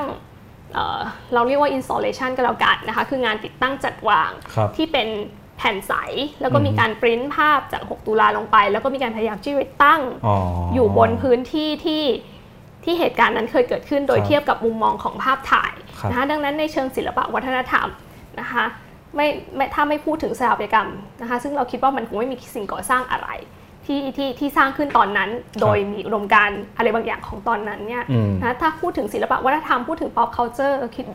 คิดว่ามันมีอยู่อืมจำนวนค่อนข้างมากครับโอเคอ่า คำถามถัดไปนะครับ คุณแองเจล่าหลิวนะครับ ถามมาสองคำถามคำถามแรก ถ้าจะจัดลำดับความสำคัญของการเปลี่ยนแปลงเพื่อไปสู่ประชาธิปไตย ที่แสดงว่าอำนาจเป็นของประชาชน เราควรผลักดันสิ่งก่อสร้างทางวัฒนธรรม เช่นศาลอาญาหรืออาคารของรัฐขนาดไหนอย่างไรบ้างครับอเอาคำถามแรกก่อนครับ เราผลักดันได้ในแง่ที่ว่าเราเรียกร้องนะคะ แต่ประชาชนทำอะไรได้มากไปกว่าการเรียกร้องไหมนะ คือเราไม่มีคืออาประชาชนไม่ได้มีไม่ได้มีอำนาจที่จะบังคับให้อะไรบางอย่างเกิดขึ้นจริง ๆอะครับนะคะสิ่งที่เรามันถึงต้องมีการเลือกตั้งไงนะเราจึงจะเป็นต้องมีตัวแทน เพื่อที่จะไปดำเนินการบางอย่างอืมผลักดันให้ครับสิ่งที่ประชาชนต้องการเนี่ยมันเกิดขึ้นเป็นรูปธรรมครับนะคะแต่ว่าประชาชนโดยตัวเองเนี่ยนะคะมันมันทำได้ในระดับหนึ่งอืมนะคือเราส่งเสียงแต่เราไม่มีสิทธิ์ไปบังคับ หรือออกเป็นกฎนะว่าอืมคุณต้องทำสิ่งนี้ที่ฉันได้เรียกร้องครับนะคะ ซึ่งฟังดู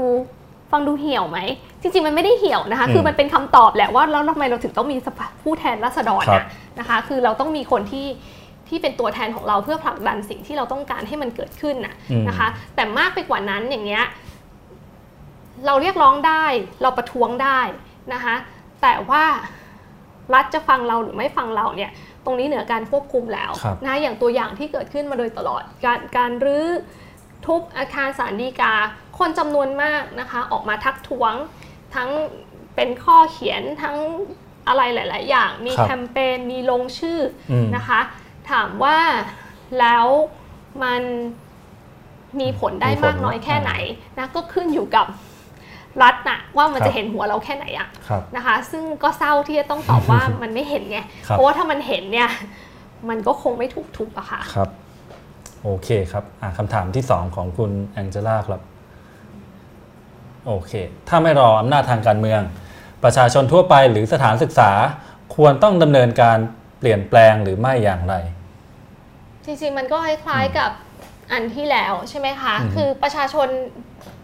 ประชาชนต้องตื่นตัวอือฮึนะคะ คือไม่ใช่ว่าเราไม่รู้สึกรู้สาอะไรครับนะคะแต่ก็อย่างที่เคยบอกคือมันก็มันก็ต้องเผื่อใจนะคะว่าอืมทำไปแล้วเนี่ยเขาอาจจะ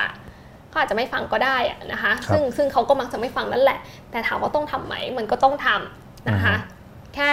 แค่ว่าเราอยู่ในยุคสมัยที่ที่เราไม่ค่อยจะถูกเห็นหัวเท่าไหร่ครับนะคะคำถามต่อไปครับ เน็กไทสำคัญเน็กไทสำคัญแค่ไหนครับสำหรับรัฐสภา เน็กไทสำคัญแค่ไหน จริงๆ เน็กไทโดยตัวมันเองมันก็เป็นแค่ผ้ายาวๆผืนหนึ่งถูกไหมครัคะบเราต่างหากที่ไปให้ความหมายมันนะอ่าว่าว่ามันเป็นเครื่องหมายของของอะไรบางอย่างนะคะเป็นสัญลักษณ์ของอะไรบางอย่าง ไม่มีเนคไท อยู่ได้ไหมไม่มีเนคไทก็อยู่ได้ครันะบหรือมีเนคไทก็อยู่ได้เหมือนกันอืมถามว่าเรื่องนี้เนี่ยมันเป็นประเด็นที่ใหญ่ขนาดไหน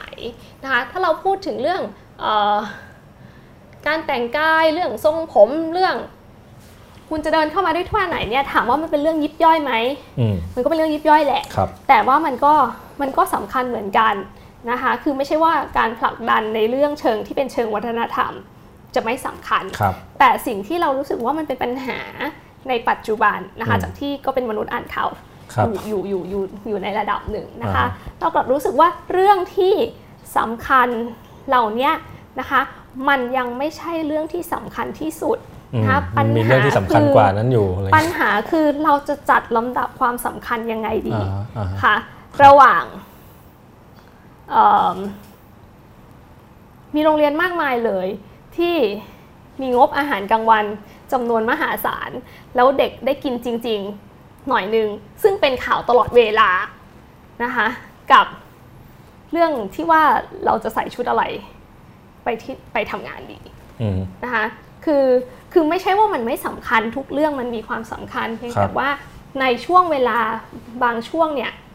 เรื่องเหล่านี้เนี่ยมันสำคัญไม่เท่ากันอืมนะคะอืมแล้วสิ่งที่เราคิดว่ามันต้องให้ความสำคัญพูดเหมือนเล่นคำ นะคะ ก็คือว่าคุณต้องรู้ว่าว่าณตอนนี้อะเรื่องอะไรสำคัญมากกว่าอะไร อะไรเร่งด่วนกว่าอะไรครับนะคะ เราจะวอลแวร์กับเรื่องทรงผมก็ได้อืมนะคะ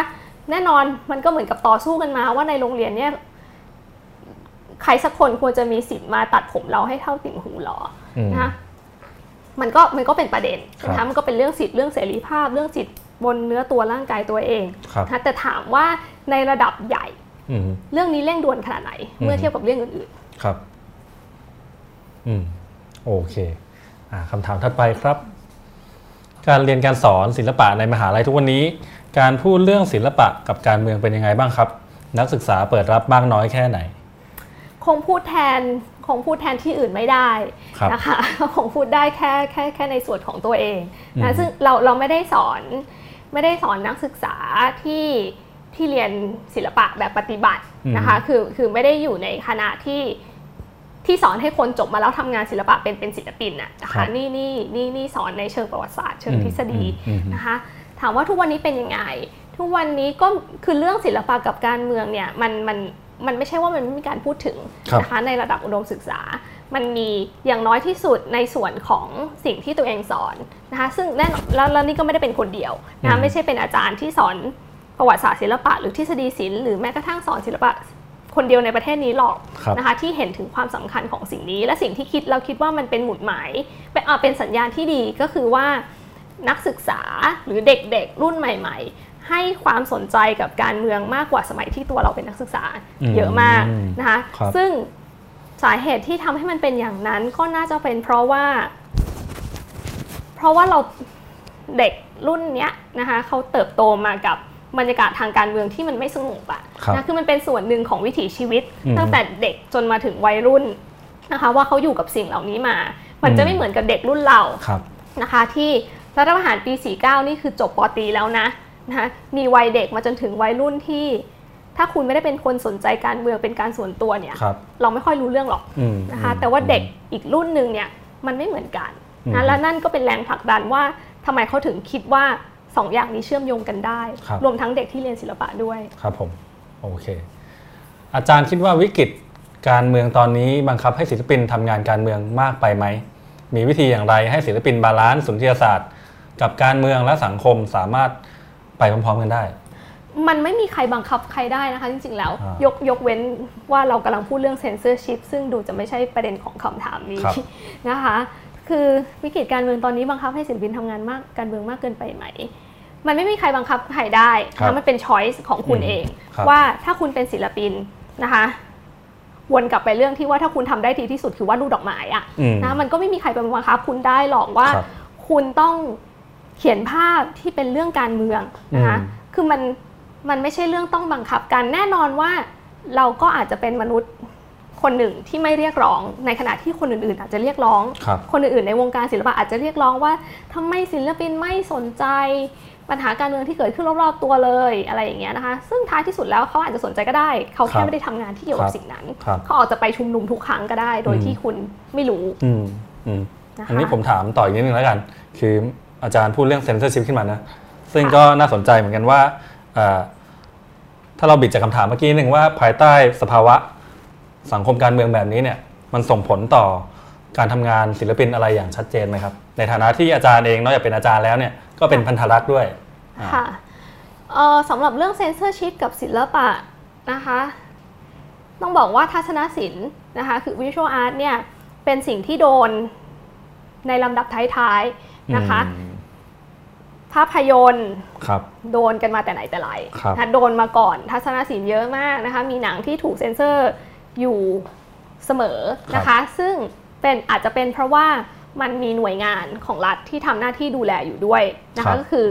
กองกองอะไรที่เขาจะต้องเซ็นเซอร์หนังอะนะคะซึ่งมันไม่มีมันไม่มีหน่วยงานอันเนี้ยที่ดูศิลปะประเภทอื่น ๆ ว่าคุณจะต้องซับมิทเข้าไปก่อนนะแล้วเราต้องตรวจสอบแล้วผ่านหรือไม่ผ่านนะคะอืมซึ่งซึ่งภาพยนตร์พิเศษคือมีไอ้หน่วยนี้นะคะ ภาพยนตร์โดนมาแต่ไหนแต่ไรครับนะคะ อย่างอื่นก็โดนวรรณกรรม ละครเวทีเราก็ได้ยินข่าวกันบ่อยๆครับใช่ไหมคะ ในช่วงหลาย ๆ ปีที่ผ่านมานะคะ แต่ว่าทัศนศิลป์เนี่ยเพิ่งจะโดนเมื่อสัก2ปีที่แล้วอ๋อนะคะ ก็คือกรณีที่มีเจ้าหน้าที่ไปที่แกลเลอรี่ครับในย่านที่เราเรียกว่า N22 ครับนะคะซึ่งเป็นโกดังที่มีแกลเลอรี่หลายแห่งอยู่รวมกันอืมนะคะนั่นคือเทียบกับศิลปะสาขาอื่น ๆ แล้วเนี่ยเทียบกับละครเวที เทียบกับภาพยนตร์ เทียบกับวรรณกรรมครับทัศนศิลป์เนี่ยโดนท้ายสุด ซึ่งไม่รู้ว่าเป็นข้อดีหรือเปล่าอ่ากำลังนะจะคะถามพอดี ไม่รู้ว่าเป็นข้อดีหรือเปล่า เพราะว่าการที่มันโดนท้ายสุดเนี่ยอาจจะเป็นเพราะว่าคนเขาไม่ค่อยคนหรือเจ้าหน้าที่เนี่ยเขาไม่ค่อยสนใจศิลปะ ประเภทนี้อืมนะคะ เพราะว่ามันเข้าใจยากกว่าครับมันแมสน้อยกว่า เมื่อเทียบกับอย่างอื่นอืมๆหนังคุณฉายไปปุ๊บนะครัคะบคนอาจจะไปดูน้อยก็ได้ แต่มันมีช่องทางที่ที่กว้างกว่าอืมนะคะ แต่ทัศนศิลป์เนี่ยมันแคบกว่านะคะ เข้าใจยากกว่าอืมหลายๆงานไม่ได้พูดถึงการเมือง อย่างตรงไปตรงมาครับนะหรือหรือไม่ว่าจะพูดเรื่องอะไรมันก็ไม่ตรงไปตรงมาทั้งนั้นอืมนะคะมันก็เป็นกลวิธีเป็นชั้นเชิงครับทางศิลปะนะคะคือความที่มันเข้าใจยากกว่าเนี่ยแหละ ก็เลยเป็นคล้าย ๆ กับเป็นเกาะกำบังอะ่ะคือดูพูดง่ายๆว่าก็ก็ดูไม่รู้เรื่องเลยไม่รู้จะไปแบนอะไรมาครับครับนั่นเองมนะคะถึงได้บอกว่าไม่รู้ว่ามันเป็นข้อดีหรือมันเป็นข้อไม่ดีอ่านนะคะแต่ว่าธรรมชาติของมันเป็นอย่างนั้นเองครับนะคะอืมโอเคครับคำถามสุดท้ายครับ ศิลปะทางการเมืองสมัยนี้แหลมคมและมีพลังขนาดไหน ยังถือว่ามีน้ำยาอยู่ไหมครับ โดยเฉพาะศิลปะที่สื่อสารบริบทปัจปัจจุบันไม่ใช่การเล่นกับประวัติศาสตร์ ขึ้นอยู่กับว่ามีน้ำยานี่เราหมายถึงอะไรอะค่ะอืมอืมมันหมายถึงอะไรในการที่เราจะพูดว่ามันมีน้ำยานะคะถ้าพูดถ้าถ้าถ้าแค่หมายความว่ามันมันสื่อสารถึงประเด็นที่เป็นปัญหาร่วมสมัยได้ไหมนะคะ มีงานศิลปะหรือนิทรรศการจำนวนมากนะคะอืมที่พูดถึง สถานการณ์ในปัจจุบันครับหรือวิพากษ์วิจารณ์อำนาจต่างๆ ได้อย่างน่าสนใจครับนะคะนั่นอาจจะสำหรับเรานั่นคือน้ำยานะคะอืมนั่นคือน้ำยาของศิลปินที่สามารถที่จะพูดถึงสิ่งเหล่านี้ได้ ในรูปแบบที่น่าสนใจในรูปแบบที่ซับซ้อน ซึ่งไม่ใช่เป็นแค่เพราะว่า เขาต้องหาวิธีทำให้มันเข้าใจยากเพื่อเจ้าหน้าที่จะไม่มาเท่านั้นครับนะคะ แต่งานศิลปะที่มันน่าสนใจ โดยเฉพาะอย่างนี้สำหรับคนที่ดูบ่อยๆ ก็คือว่ามันท้าทายความคิดเราอย่างไงอืนะมในการที่เราจะความความเข้าใจกับสิ่งนี้ครับแน่นอนว่ามันง่ายนะคะที่คุณจะเดินเข้าไปเห็นรูปภาพรูปหนึ่งแล้วคุณระบุได้ทุกอย่างว่ามีอะไรอยู่ในรูปนั้นบ้างครับนะมันก็ง่ายใช่ไหมคะอืมมันก็สื่อสารกับคนหมู่มากได้อืมแต่พอคุณดูไปนานๆคุณอาจจะรู้รู้สึกว่า คุณต้องการสิ่งที่ท้าทายความคิดมากกว่านี้แล้ว คุณอืมต้องการดูของที่ยากกว่านี้แล้ว เหมือนตอนเราเด็กๆ เราก็อ่านการ์ตูนโตมาเราอ่านนิยาย ถ้าเราอยากอ่านอะไรที่ยากไปกว่านั้น เราไปอ่านวรรณกรรมครับ หรือยิ่งไปกว่านั้นคุณไปอ่านงานวิชาการ มันก็จะมีเลเวลของความซับซ้อนครับใช่ไหมคะงานศิลปะก็เหมือนกันนะคะเราคิดว่ามันมีงานจำนวนมากที่ที่มีน้ำยาในแง่นั้นนะคะ นั่นก็คือว่ามีกลิ่นพออมที่จะพูดเรื่อง